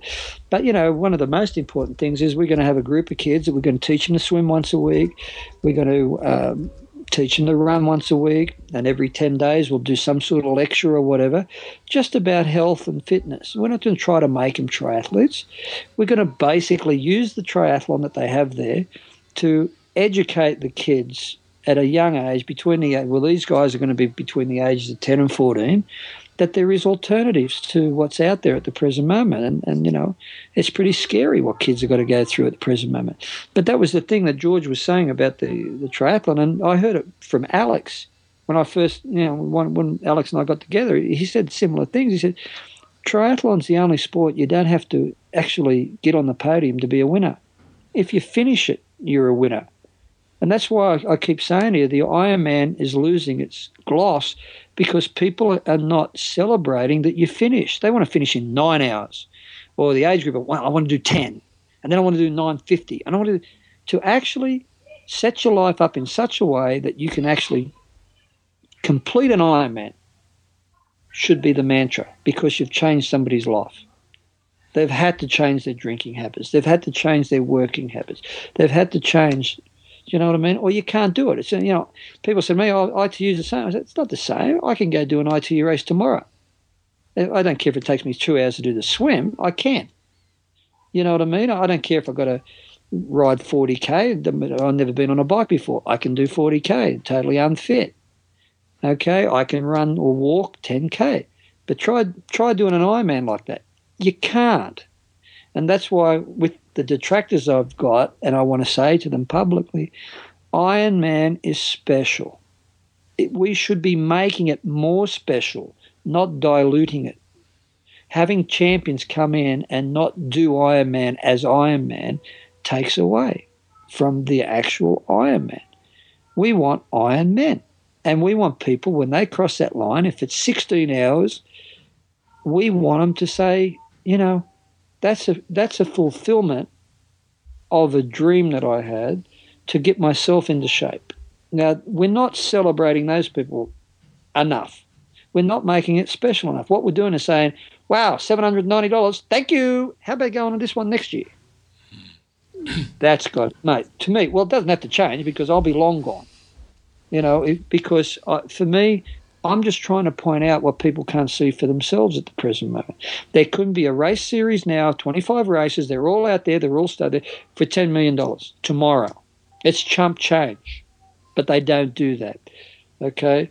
We could have a situation where, you know, we don't have to have the deaths because, you know, we've got overcrowding on our race sites. We don't need to have that. And we need to address that. We need to make the safety issue the number one issue. Okay? And then the third thing is we need to make the sport for good. It's the last sport around. And, you know, I'm, I'm slowly slipping away thinking, no, this is going to go the same way as everything because the apathy of the people in it. We got 290,000 friends of on Facebook, apparently, someone said to me. Now, if you can't get a quarter of them to say, hang on, we don't have to be friends at WTC. We are WTC. We just don't know it at the present moment. That's the problem. Have a look at what's the assets of WTC. Tell me. If you're another business and you're going to buy WTC, what are you buying? I want you to tell me. John, what are we buying? We're buying Iron Man. And and, and, and, and you've got the you're buying End the athletes. Story. Yeah. That's it. They're, they got no assets. Yeah. Got an office in Tampa. That's it. Yeah. You're buying the dream, my friend. And mm. what's the dream? The 90,000 people that do it every year. So they're actually putting themselves in purgatory and don't know it. Yeah. Brett, you you always you always give us uh, plenty of food to plenty of food, food and, for thought, and and hopefully we might get you on um, a little more regularly rather than uh, rather than twice, and yeah. and um, and because we, we you, I'm, I'm, a follower now on your, on your Twitter, so I can I can see what's what's going on in Twitter world, and, and also I'd like to get you on at some stage again and talk a bit more in detail about Team TBB because um, yeah, it, it's obviously very, very different to um, the other teams we see out there in terms of. Uh, you briefly mentioned just you know the development of um, younger athletes into the sport. So, thank you as always for being No worries, mate. generous. Well, we also have another one. I want to give another plug. We also Yeah. do one in the Philippines as well, and Yeah. we got a junior program there as well. And we're very lucky to have Alaska Milk backing that. And Yes. basically, it's more or less, and we're lucky enough to have Dave Dellow and uh, Caroline Steffen heading it up. So they've got an international uh, level, so the Filipino guys can have a look and see that that community has got people racing at Kona, and we've got a coach there, Matty O'Hallan, Yeah. doing a wonderful job with the junior kids. Well, we're just trying to take the sport back to where it started, you know, and, and uh, it's funny enough, we're having easier times getting sponsors in the third world country than we do in the first world countries. That's, we, we no, it's amazing. But you know, I sit there and scratch my head. We we got something in Thailand, we got something now in the Philippines, we've got the Mexican uh, Cozumel Tri Cozumel has started up, and everybody's embracing it. But we still haven't got anybody for Germany. We still haven't got anybody for America because you know, oh well, you know, it, it's it's something that I find a bit hard to understand. But the bottom line is, Team TBB is going to try to look after athletes. Like we're a social program in ourselves, and that's why we haven't shrunk down to the six athletes and let's do this. We would much rather try to help some of these people because there's no prize money out there, mate, and uh, you know that that needs to change dramatically very quickly. And unfortunately, the way things are at the present moment, the boardroom is stating, well. W- How can we fudge having a pro sport without having a pro sport? sport? And, and that's the bottom line there with the pros. How much can we get away with not paying them? And uh, that that that in itself makes me sad. Yeah. Okay, boys, I've said enough. No, we're, we're, Thanks for your time, we're, mate. We're going to go interview Mer- Meredith Kessler, the winner from Ironman New Zealand now. So Oh, um, thank, well. thank you very much for your time and um, good luck with this year's events and training. No problem, mate. Catch Thanks, you mate. later. Bye. Hey, mate. see you, mate. Bye, mate. Cool, thanks, Brett. We're actually going to put that up on next week's show. I'll um, I'll pop you a note when it's up there. All right, mate. No Brilliant. worries. Let, let Alex know because I don't even know how to get a podcast. Cool, awesome. Thanks, man. Okay, mate. We'll let you fly. Okay. Thanks for your time. No worries. Bye. Straight on to Meredith. Sponsors. Coffees of Hawaii. We're not just 100% committed to offering the finest Hawaiian premium He's coffees. reading here, guys. He's reading off their, their mantra. 100% Molokai coffee, 100% Kona coffee, and 100% Maui coffee. We're also 100% committed to supporting the revitalisation of both culture and ecology in our home, the Hawaiian Islands. That's why we donate 1% of revenues to this cause. More than that, we actively support the people of our home island, Molokai, which many consider to be the most traditional Hawaiian of all the islands. We must be pono, that is, do the right thing. The native culture teaches this by example. It takes strength and courage, smart and passion to Malama and Ayana to take care of the spirit of the land that feeds us. We want to be part of that tradition. Malama, Hawaii, there is nothing like it anywhere else on planet Earth. John, you know what I'm going to do is, you know what I'm going to do? Do I get a gold star for my reading? You are. That's because you and I both aren't that flash at the reading, and you Yeah. nailed that, especially for all those technical words. Yeah, yeah, yeah, Those yeah. Hawaiian words. I'm going to go back and put music in there. oh, okay. Wait a second. Bit of 27 background? Yeah, yeah. I'm going to put some music in there. Nice. So you just sound a little bit deeper. Cool. You know, it's going. to Yeah. So get yourself some uh, nice, tasty coffee. They've got the teas there as well.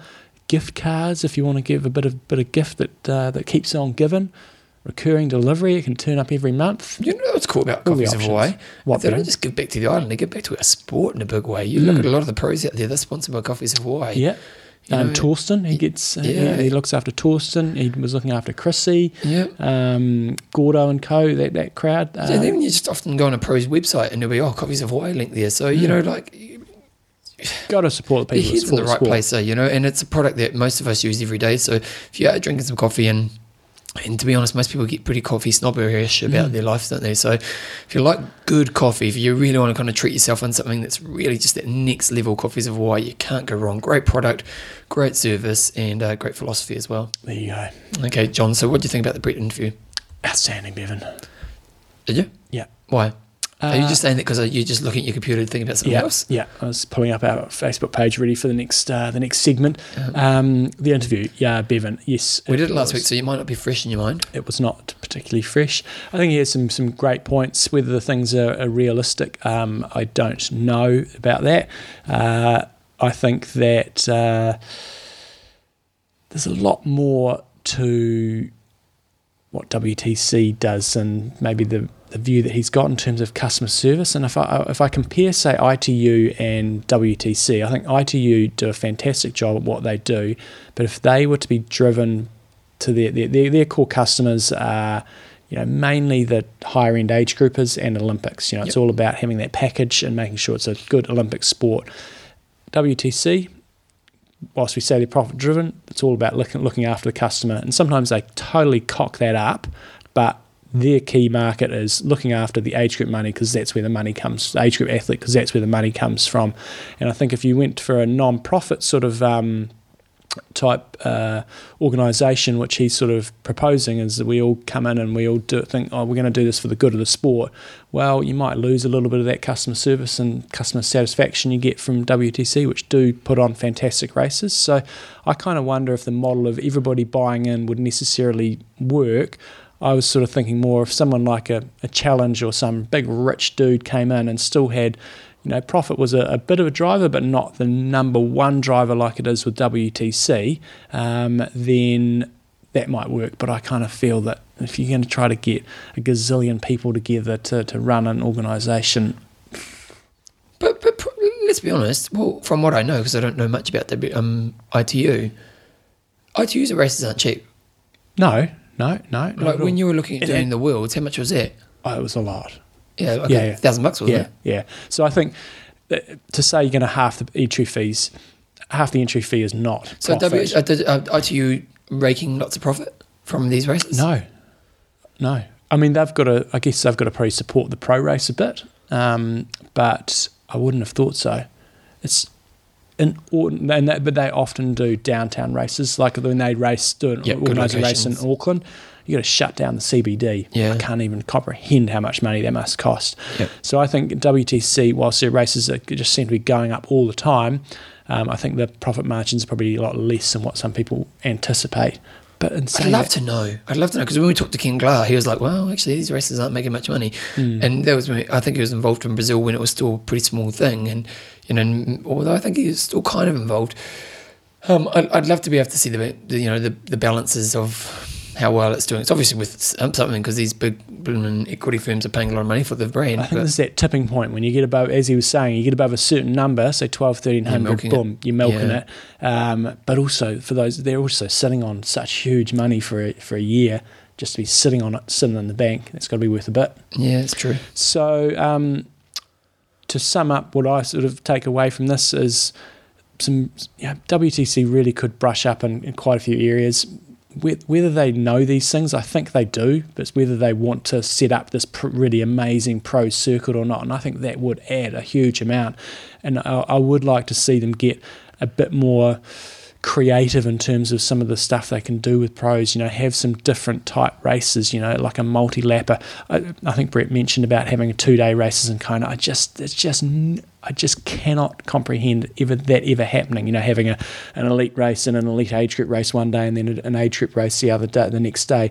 You know, if you go to these races and you look at them and you look at the the volunteers and, and all the logistics, I, even if you had masses amounts of money to throw it, I still don't think it'd work. Well, I don't know if that's true. I think if you have massive amounts, and you know, I'm sure a lot of people would stay for the weekend and watch the elite race the next day. You know, like it it wouldn't be that interesting. I think that's the only problem because it's such a long race. But um, the thing I find really interesting is, let's say it did happen. Let's say we all put a thousand bucks in and we did overtake it. Now, I think that one, like, if it, could- it could be managed well because I think the thing is, is that WTC right now is a business trying to make a profit. So when you're a business trying to make a profit, you tend to make business decisions that are leading you towards profit. And if we were to overtake the sport in a way that um, you know and put and put a good infrastructure in place that was more about creating a different customer experience or you know and you know as Brett was kind of saying how putting the sport back to the things that are important so about people growth about you know all that other you know all the good stuff that sport does provide I, um, I would be really interested to see how the sport would be different, Mm. you know, and what would be the benefits of doing that. I think that there could be some real good stuff that comes from that because as Brett was saying, the WC are just doing what they're meant to do. They're a mm. business trying to make profit, so they have to make decisions around that. And as as he was kind of alluding to, we are the only way they can make profit at this moment in time. They, they, they don't seem to have a product that it, that is a good spectacle that they can put on TV mm-hmm. in a big time way. They don't seem to be pulling in big sponsors. Mm. You know, the fact they lost Ford kind of says something, doesn't it? You know, Oh, yeah. you know, Ford was really the only big ticket sponsor they had. And and I kind of feel that the only reason they had that sponsor was because of the TV coverage. Yep. You know, that they get on, you know, big TV coverage in America mm-hmm. and there was always those Ford ads that were quite prevalent throughout the throughout the coverage. Now that even Ford's gone and, and they're not really other than some triathlon sponsors, they're not mm. really getting those big corporate at sponsors that, you know, bring in millions of dollars. So, you know, like how can they make money? Well, they basically got to go to the people they're already trying to make money on, try and make money, more money from them, Mm. and that's why I think you're seeing things like the age group champs and stuff. It's trying to encourage people to do more of their races, um, but I, yeah, I'd be really interested to see just what would be the difference in the sport if there wasn't so much. You know, you'd need to turn over enough money to keep the sport strong. But as in the, the philosophy was, how do we drive these certain values more? And and I think you'd, you would see a big change in the sport and do and probably a much better way. Do I think it's possible? I don't. I, you know, I think it's a conversation that will just stay as a conversation. But let's see what the listeners thought. Um, Righty ho, Bevan. Let's see what the listeners thought. I was going to add. Craig Cooper, he's got. Um, uh, we do that every time we enter, but yes, I'd probably seriously consider it. So we basically the question we put to you guys was with Brett Sutton being on the show this week, we were wondering if you would be willing to put thousand dollars of your own money to buy the WTC. Let us know why. Evan Stillwell, long answer is I have not felt the problems that keep getting spoken of. I sign up, race, and have fun. It's also hard to separate the various brands running races as they all have strengths and weaknesses. I think WTC are coping, copping a heavy. WTC are copping a heavy dose of the frustration that I think comes from being popular. Okay, Helen Nemo Branch is saying, uh, no, I can think of a lot of other non-profit charities where my thousand dollars donation would come to a lot more use in the world. Carl Hamilton, yes, depending on the leadership of the new owners group, and that was quite a strong theme that came through. People just didn't say, oh, "I'll just give you a thousand bucks." They said, "If the right people and structures are in place, yeah." Joanne Baxis has got, I'd rather put the money into a worthy competitor, make the WTC sit up and take notice. The monopoly on the events is what makes it so hard to change. Challenge would be my choice. Lucy Francis, is only a thousand each. Let me do the math. We need fifty-six thousand of us to raise fifty-six million dollars. Um, Matt Miller, yes, if the people who own the race, we could run events by people for the people. The M dot is already a communist red. Whoa, he's going there, team. uh, let's just paint the entire concept red. How did I get that to that statement? Taking red pills, lol. You know what that comes from, John? The Matrix. All right. I'm not serious on that statement for any rednecks out there. Um, I don't really care about the races for the pros. Doesn't add much value and makes every anything I buy dearer as we have to pay for the freebies, prize money, and age groupers are what make the sport tick and survive. They are the heart of the sport. If you interview Brett Sutton, I just want to hear his crazy training stories. Well, you didn't really get much of that. Does he still wear boxing shoes and with suits? Jeff, uh, Jeff the Explosion Curry, who incidentally, um, I put, posted a picture on our Facebook page the other day from his uh, his Tri Club, and they put the IMTalk logo on there. I was going to talk about that. Oh, were you? Okay. Yeah. Sorry, sorry, Steely Thunder. Um, but if you guys ever want to put, Lisbon Triathlon Club. yeah, if you ever want to use our logo on your Tri Web Club Yeah, website or anything Our like that, open source, mate. yeah, It's open source. we should actually put it on. We should put, should put a media page on our. I uh, thought of what we could do. There's a podcast I listen to called um, No Agenda, and No Agenda, what they do is they say you can sell any product with your brand, our branding on it. Mm-hmm. You just give us a cut, and we'll, we'll promote it. So they've got a promotion page. So basically, you get cups and get everything, and basically the people come to you and you say, look, here's our selling page, and all their all their listeners create their merchandise, Mm-hmm. and they just give them twenty percent of the profit. so maybe, if, maybe we're open source, John. I open like that. source. Jeff the Explosion Curry. I think the product um, was. I think if the product was bad and the culture was toxic, that people would vote by not entering or supporting events. That's not the case. Therefore, I am not sure it needs to be brought out. I do genuinely think that Andrew Messick is listening. I haven't heard what Brett wants to do with it when it when he gets to it. Um, what would be so radically different from the ninety percent for the ninety five percent of the entrants? Hmm Uh, my last one is short answer no. This is from Evan Stillwell. Long answer I've often felt the problems that keep getting spoken of. I sign up, race, and I've have done fun. that. I've not. that. Oh, sorry. that. Sorry. Why don't you? You don't listen to me, do you, Joe? Does Bevan listen to you? most, of the time. I'm pretty good actually. Most of the No, time. I, I think more than most, babe. come on, come on, pick me up here. Most Norman of the White, time. yes, we need to take our sport back. there you go. Finish with a biggie. Um, and just running the numbers, who was it there that uh, that sort of ran the numbers? It was uh, 50, you Lucy, need Lucy 56. Francis, and that's what I was thinking. You know, um, I, I counted there's 29 Ironmans at the moment, and ballpark, you know, say your average of 2,000 people per race, um, that only gives you 58,000 athletes, and there'll be athletes that double up. And sure, there's athletes that are not racing, but let's say, just for argument's sake. They don't double up and everybody just does one race. That's only 58,000 people that'll do an Ironman this year. Everyone ballpark. who does a race this year would have to do it. Yeah, and I know that on their Facebook page they've got 230,000 people um, likes or something like that. Well, and there are a lot of triathletes who don't race every year. yeah, so I just think that um, you know if you could, Would you, John? Would you? Would you? uh, like a lot of other people, I would if there was a good structure. So say for example, Challenge came along and got some massive billionaire said, right, we're buying it. You guys are going to run the gig, and uh, and then And I'm doing it for my good cause. and we're gonna we're gonna hold a say a fifty one percent stake, and we're gonna we're gonna sell off a forty nine percent stake or anything like that, and you can be part of the experience. Um, genuinely, I, pro- I I would seriously consider it. Yeah, seriously would for a thousand bucks. I think I'm putting this into the sport for the long term, not really expecting a, a return out of it. You could do it like a probably would. Kickstarter too. So a Kickstarter, you do a Kickstarter. Sort of. Yeah, so Like basically, you, you have an idea, you want to make it work, and you basically go onto the Kickstarter. You say, "Look, um, I want to write a book, do an album, create some product. Um, I need five thousand dollars to do it." You know, and everyone contributes, and then if they make the amount of money, Mm. then you get the money. So you could kind of say, "Okay, we need fifty-six million. Everyone puts in the thousand dollars. You only get charged if they actually get the fifty-six million. Yeah. So, so that way it's a bit fair. Yeah, I probably would as well if I, if I felt it could actually improve things. yeah, well, I think I, more if I felt they had the right people in place, because it really comes from putting the right people in place who can improve people, things. You know what I mean? Like, it's one thing to say, you know, well, let's get the money and buy it, but you could end up at just as a, a pretty messy place because there's so many personalities, and you'll put you'll need some people at the top who have a history, have experience, have driven. You know, You'd be sitting on the sidelines. I'd basically go, "There's my thousand bucks. Yep. I'd like to have a, uh, a report and, and, and maybe just give my opinion once a year. Yeah. Uh, uh, and you, but the people at the top just sit back. Like, who's the guy who arranged the Olympics? Sebastian Coe was it? He was the figurehead. Yeah, but Yeah. you know, like guys like that come across with credibility. You know, someone like that, you go, you know, I buy into this guy. Felix. Right? Yeah, yeah, Yeah. Felix. Yeah, but without trying to make profit. Yeah. Yeah. So, um, this week's discussion, John. Uh, would Ironman races still sell out if there were no Kona slots? Would you still enter?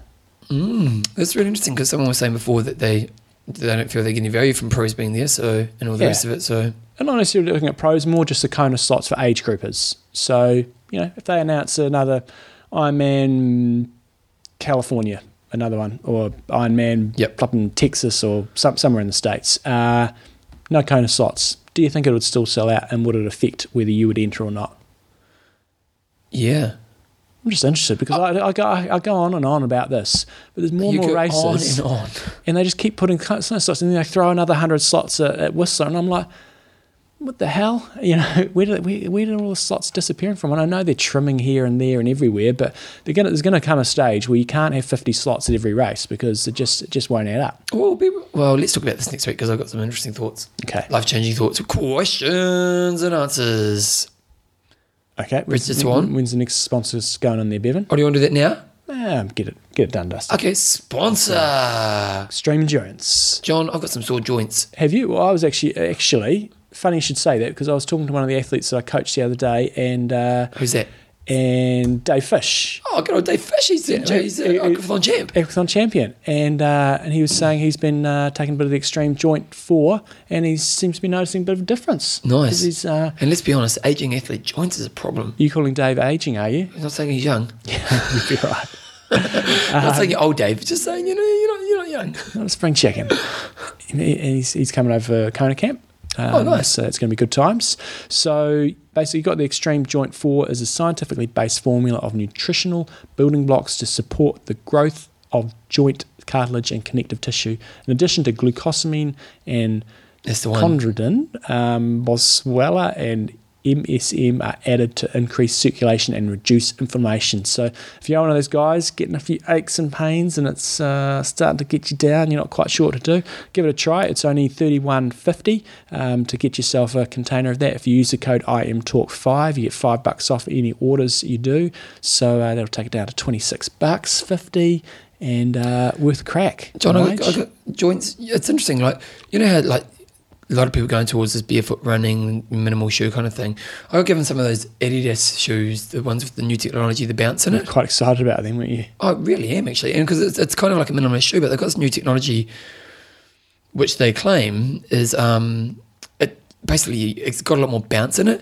And for me, as I get older, older, and and I've done a lot of impact in my life, I want cushioning more. You know what I mean? Like as much as everyone's saying go towards less support, my body likes the cushioning, and um, you know, because my joints just find that because I've done so much impact over the years. You know, I'm only 35. You know, you think of someone who's similar kind of level. Going on 40, yep. Well, you're still, you know, 30. Closer to 40 than 30. just. But um, but yeah, I'm just noticing that you know you do want to look after your joints, and and for me, the, I'm really enjoying these Adidas shoes, but. You know, stuff like this here, especially as you get older, because you know when you do an impact exercise, it's you know you hear people who've been runners all their life and they're like, oh, you know, I just can't run because it's just hard on the joints. Mm. So this kind of stuff here will definitely you know help prolong that. Check it out, xendurance.com. Um, if you want any products off there, use the code IMTalk5. Good times, rock and roll, John. Okay, questions and answers. Richard Swan just sent through some updates on Ironman New Zealand. He was basically saying that the uh, he he thought the three lap course actually worked quite well. He quite liked it. no problems, and he was towards the top of the field. He's Yep. didn't really- Um, and he was he was one of the fastest runners on the course. Also saying that- fastest age grouper. Yeah, also saying the run course is significantly harder now, significantly harder and, and obviously therefore slower as well. With um, cutting one section out, um, you have a couple of shorter, sharper hills more often, and uh, so he thought that. I need to revise my uh, my expectations, and uh, all I'm hearing though, Swanee, is excuses. And uh, Are you racing next year, Swanee? yeah, he said he's not. Oh. Um, so yeah, I'm not going to change. I'm still running fast. Well, you're, you're taking on um, who are you taking on? Meredith Kessler, And Dino. Dino Gaskin. He won the age group you're in this year. He did slow time. Apparently, he was pretty crook going into Oh, the really? race. So yeah, Well, yeah. he's coming back next year, John, and you're talking a big game. Yeah, you have to pretty much win your age group, don't you? No, no. How many slots with you? Oh, there'll be at least four. Okay, Yeah, okay, but you want to win it. Let's be honest. not denying it. Sad news, really. Um, a guy called Tony Jackson. If you've ever done Ironman New Zealand, especially in the last kind of fifteen years, you'll know of Tony Jackson. He's one of the one of the, there was two guys. I can't remember the other guy's name who had pretty much done Ironman New Zealand from day one, and every year they'd turn back up and uh, they'd always get them up at Ironman New Zealand to have a bit of a chat. Now, one of the guys was this guy. You could kind of tell was a little bit over it, but I think he just kind of kept doing it because he kind of committed for so long. But Tony Yeah. Jackson was this real kind of charismatic guy, great speaker, and apparently within the Auckland community was quite big within the triathlon community. Really developed a lot of people, and just just really, you know, if we go back to what is the heart and soul of the sport, Tony really represented what that was about. And um, unfortunately, he passed away. I'm not sure exactly when he passed away, but it was announced yesterday. So passed away, in, you know, over the last few days, and. Um, 28 did 28 straight Ironman New Zealand. So he did all of them really, and, I'm- and and a few years ago he got really really sick. He had a brain tumor, and um, and he still competed when it was like his twenty fourth, and his wife did it with him, and so um, and uh, Ironman New Zealand have retired bib number 28. That's kind of cool. yeah, and uh, so they did a lot of fundraising as well and, and creating awareness around cystic fibrosis, which is the, the main charity of Ironman New Zealand. So uh, condolences to Tony's family. yeah, definitely because he was definitely one of the good guys in our sport. So you know, just thinking of you guys, just uh, just uh, we were talking about that girl Annabelle. We, were, we were off air, yeah. No, no, before we were talking about her, uh, you know, a few weeks ago. Were we? Okay. Yeah, about the, the girl at the gym who came up to me and said, oh, "I'm doing that, man." And I think I said it was this person. yeah, and it turned out you were right. Far out. Well, she did Ironman New Zealand, John. I'm a genius. She won her age group. Yeah. and she got to Kona. Ah, Time of 11.07, which is pretty sharp for a chick.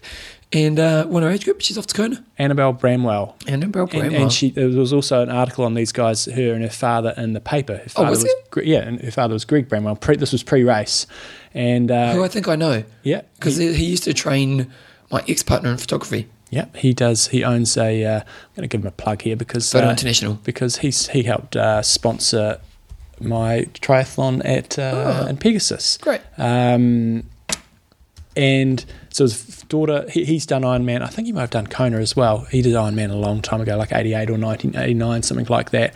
And uh, they both did the race, and she probably spanked him. But he also, um, supporting the show, he won the Blue 70 wetsuit in the last. Uh, Oh, nice. Last Ironman. Photo and Video International. F- photo.co.nz. That, and that, this is where I got Belinda's camera, her camera for her last Nice. birthday.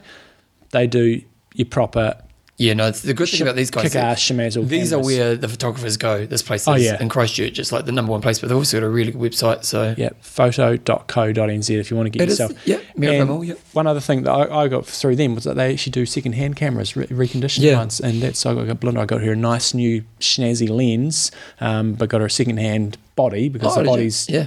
don't change that much. Um, and uh, she's just started a photo course as well. Oh, which one did she start? Uh, one they do at Hagley. Joe's on their course. She's not in Belinda's class. Belinda knows Joe. I know. What, what night? Tuesdays. Oh, does Thursdays. Hmm. Oh, that's a pity they're not together. They could be bosom buddies. They could be. Oh, they'll take photos, although we probably don't want them talking together. Yeah. You know, get us in trouble. So, uh, Annabelle Bramwell, nice work. Um, just uh, the photo lives in Tri Club. On, Yep. on it. Yep. So that was that was all good. Cool. Lipson, Lipson, Lipson I can't remember. Tri Club. I'm on their Facebook page right now. Mm-hmm, They're doing an awesome job. Sounds like tough conditions are out there. So Mm-hmm. you know, Keith Bradley, Yep. yep, Oliver Harkin, Nice. Aaron Sargent, Johnny Mack. They're all part of the club. Cool. Go you good things. And uh, also Jumbo. Mm-hmm. What else was I saying? Um, We've got a couple of finishes from uh, last weekend. oh, okay. Wait, before you do, Yep.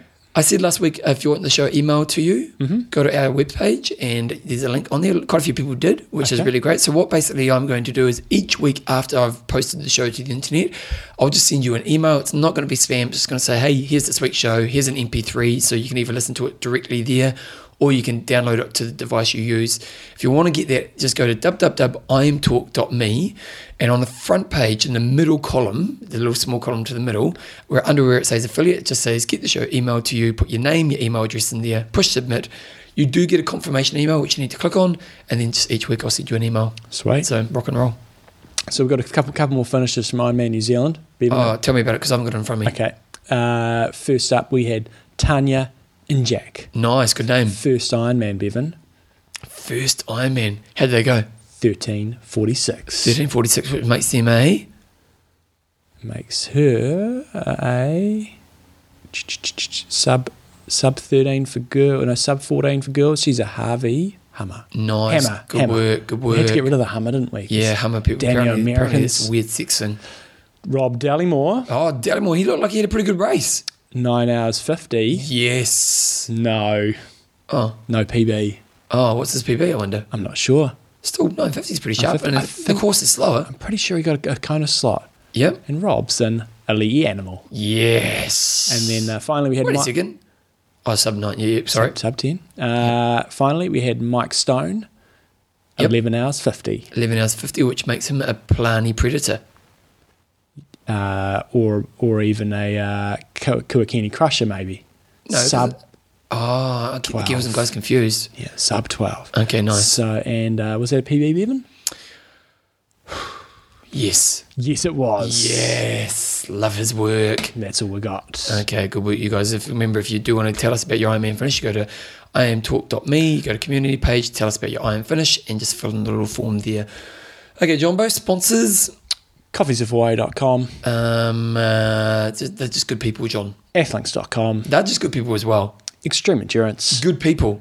and SOS Try. Do you know what, guy? John? Get yourself tricycle. No, they're good people. Yeah.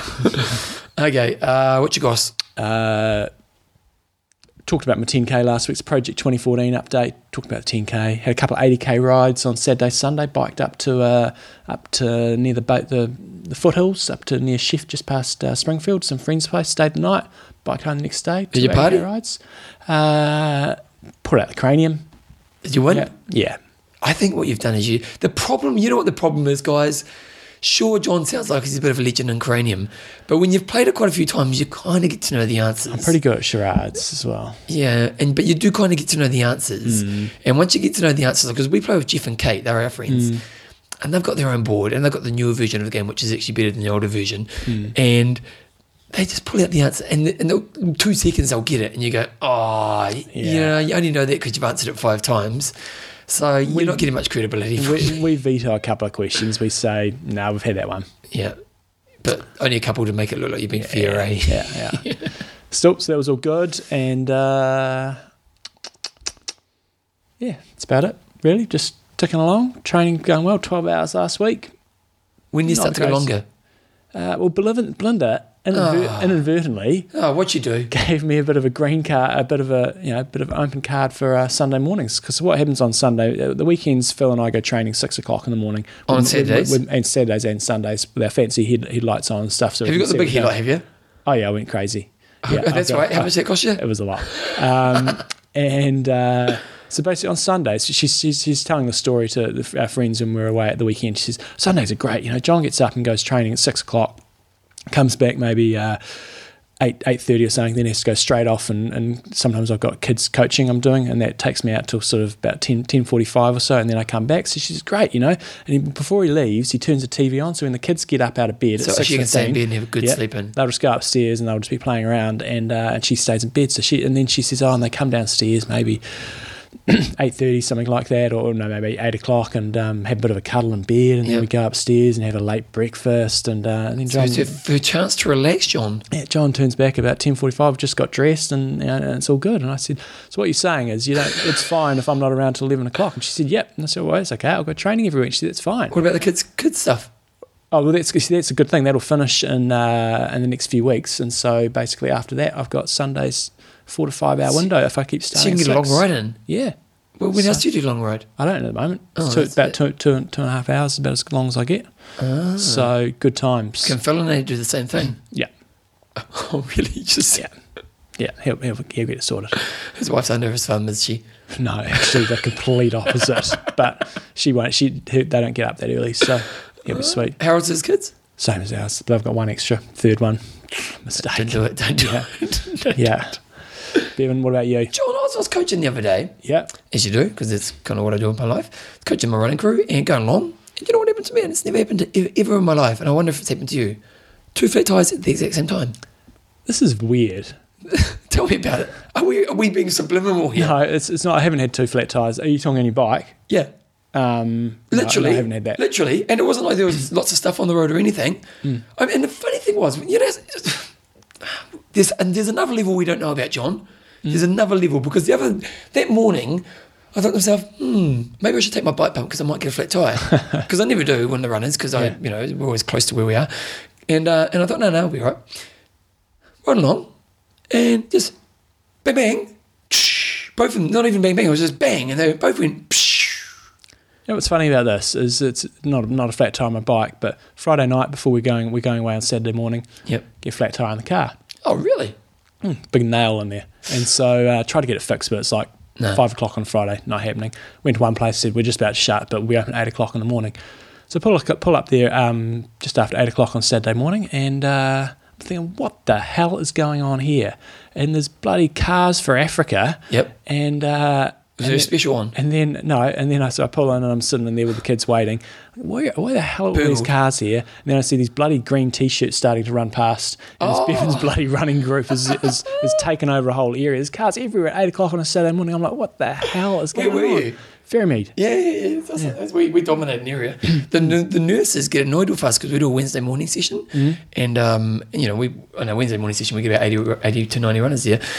And, uh, and the nurses always like to turn up to work because they get the all day parking. Mm. Mm. but all our runners come Yeah. And we're only there for an hour and they miss their opportunity. And the, apparently the nurses are really angry at us. I bet they are. Well, who cares? First in, first served. Public roads. All right, I'll go for a swim, Bevan. Oh, he does too. Yeah, I've got to make sure I'm back for Pauli Guru. Paulie Kuru, this week's legend. So, Yes. Okay, Iron Russ. I'm mean, no, Train hard. train smart. Kia Kia kaha.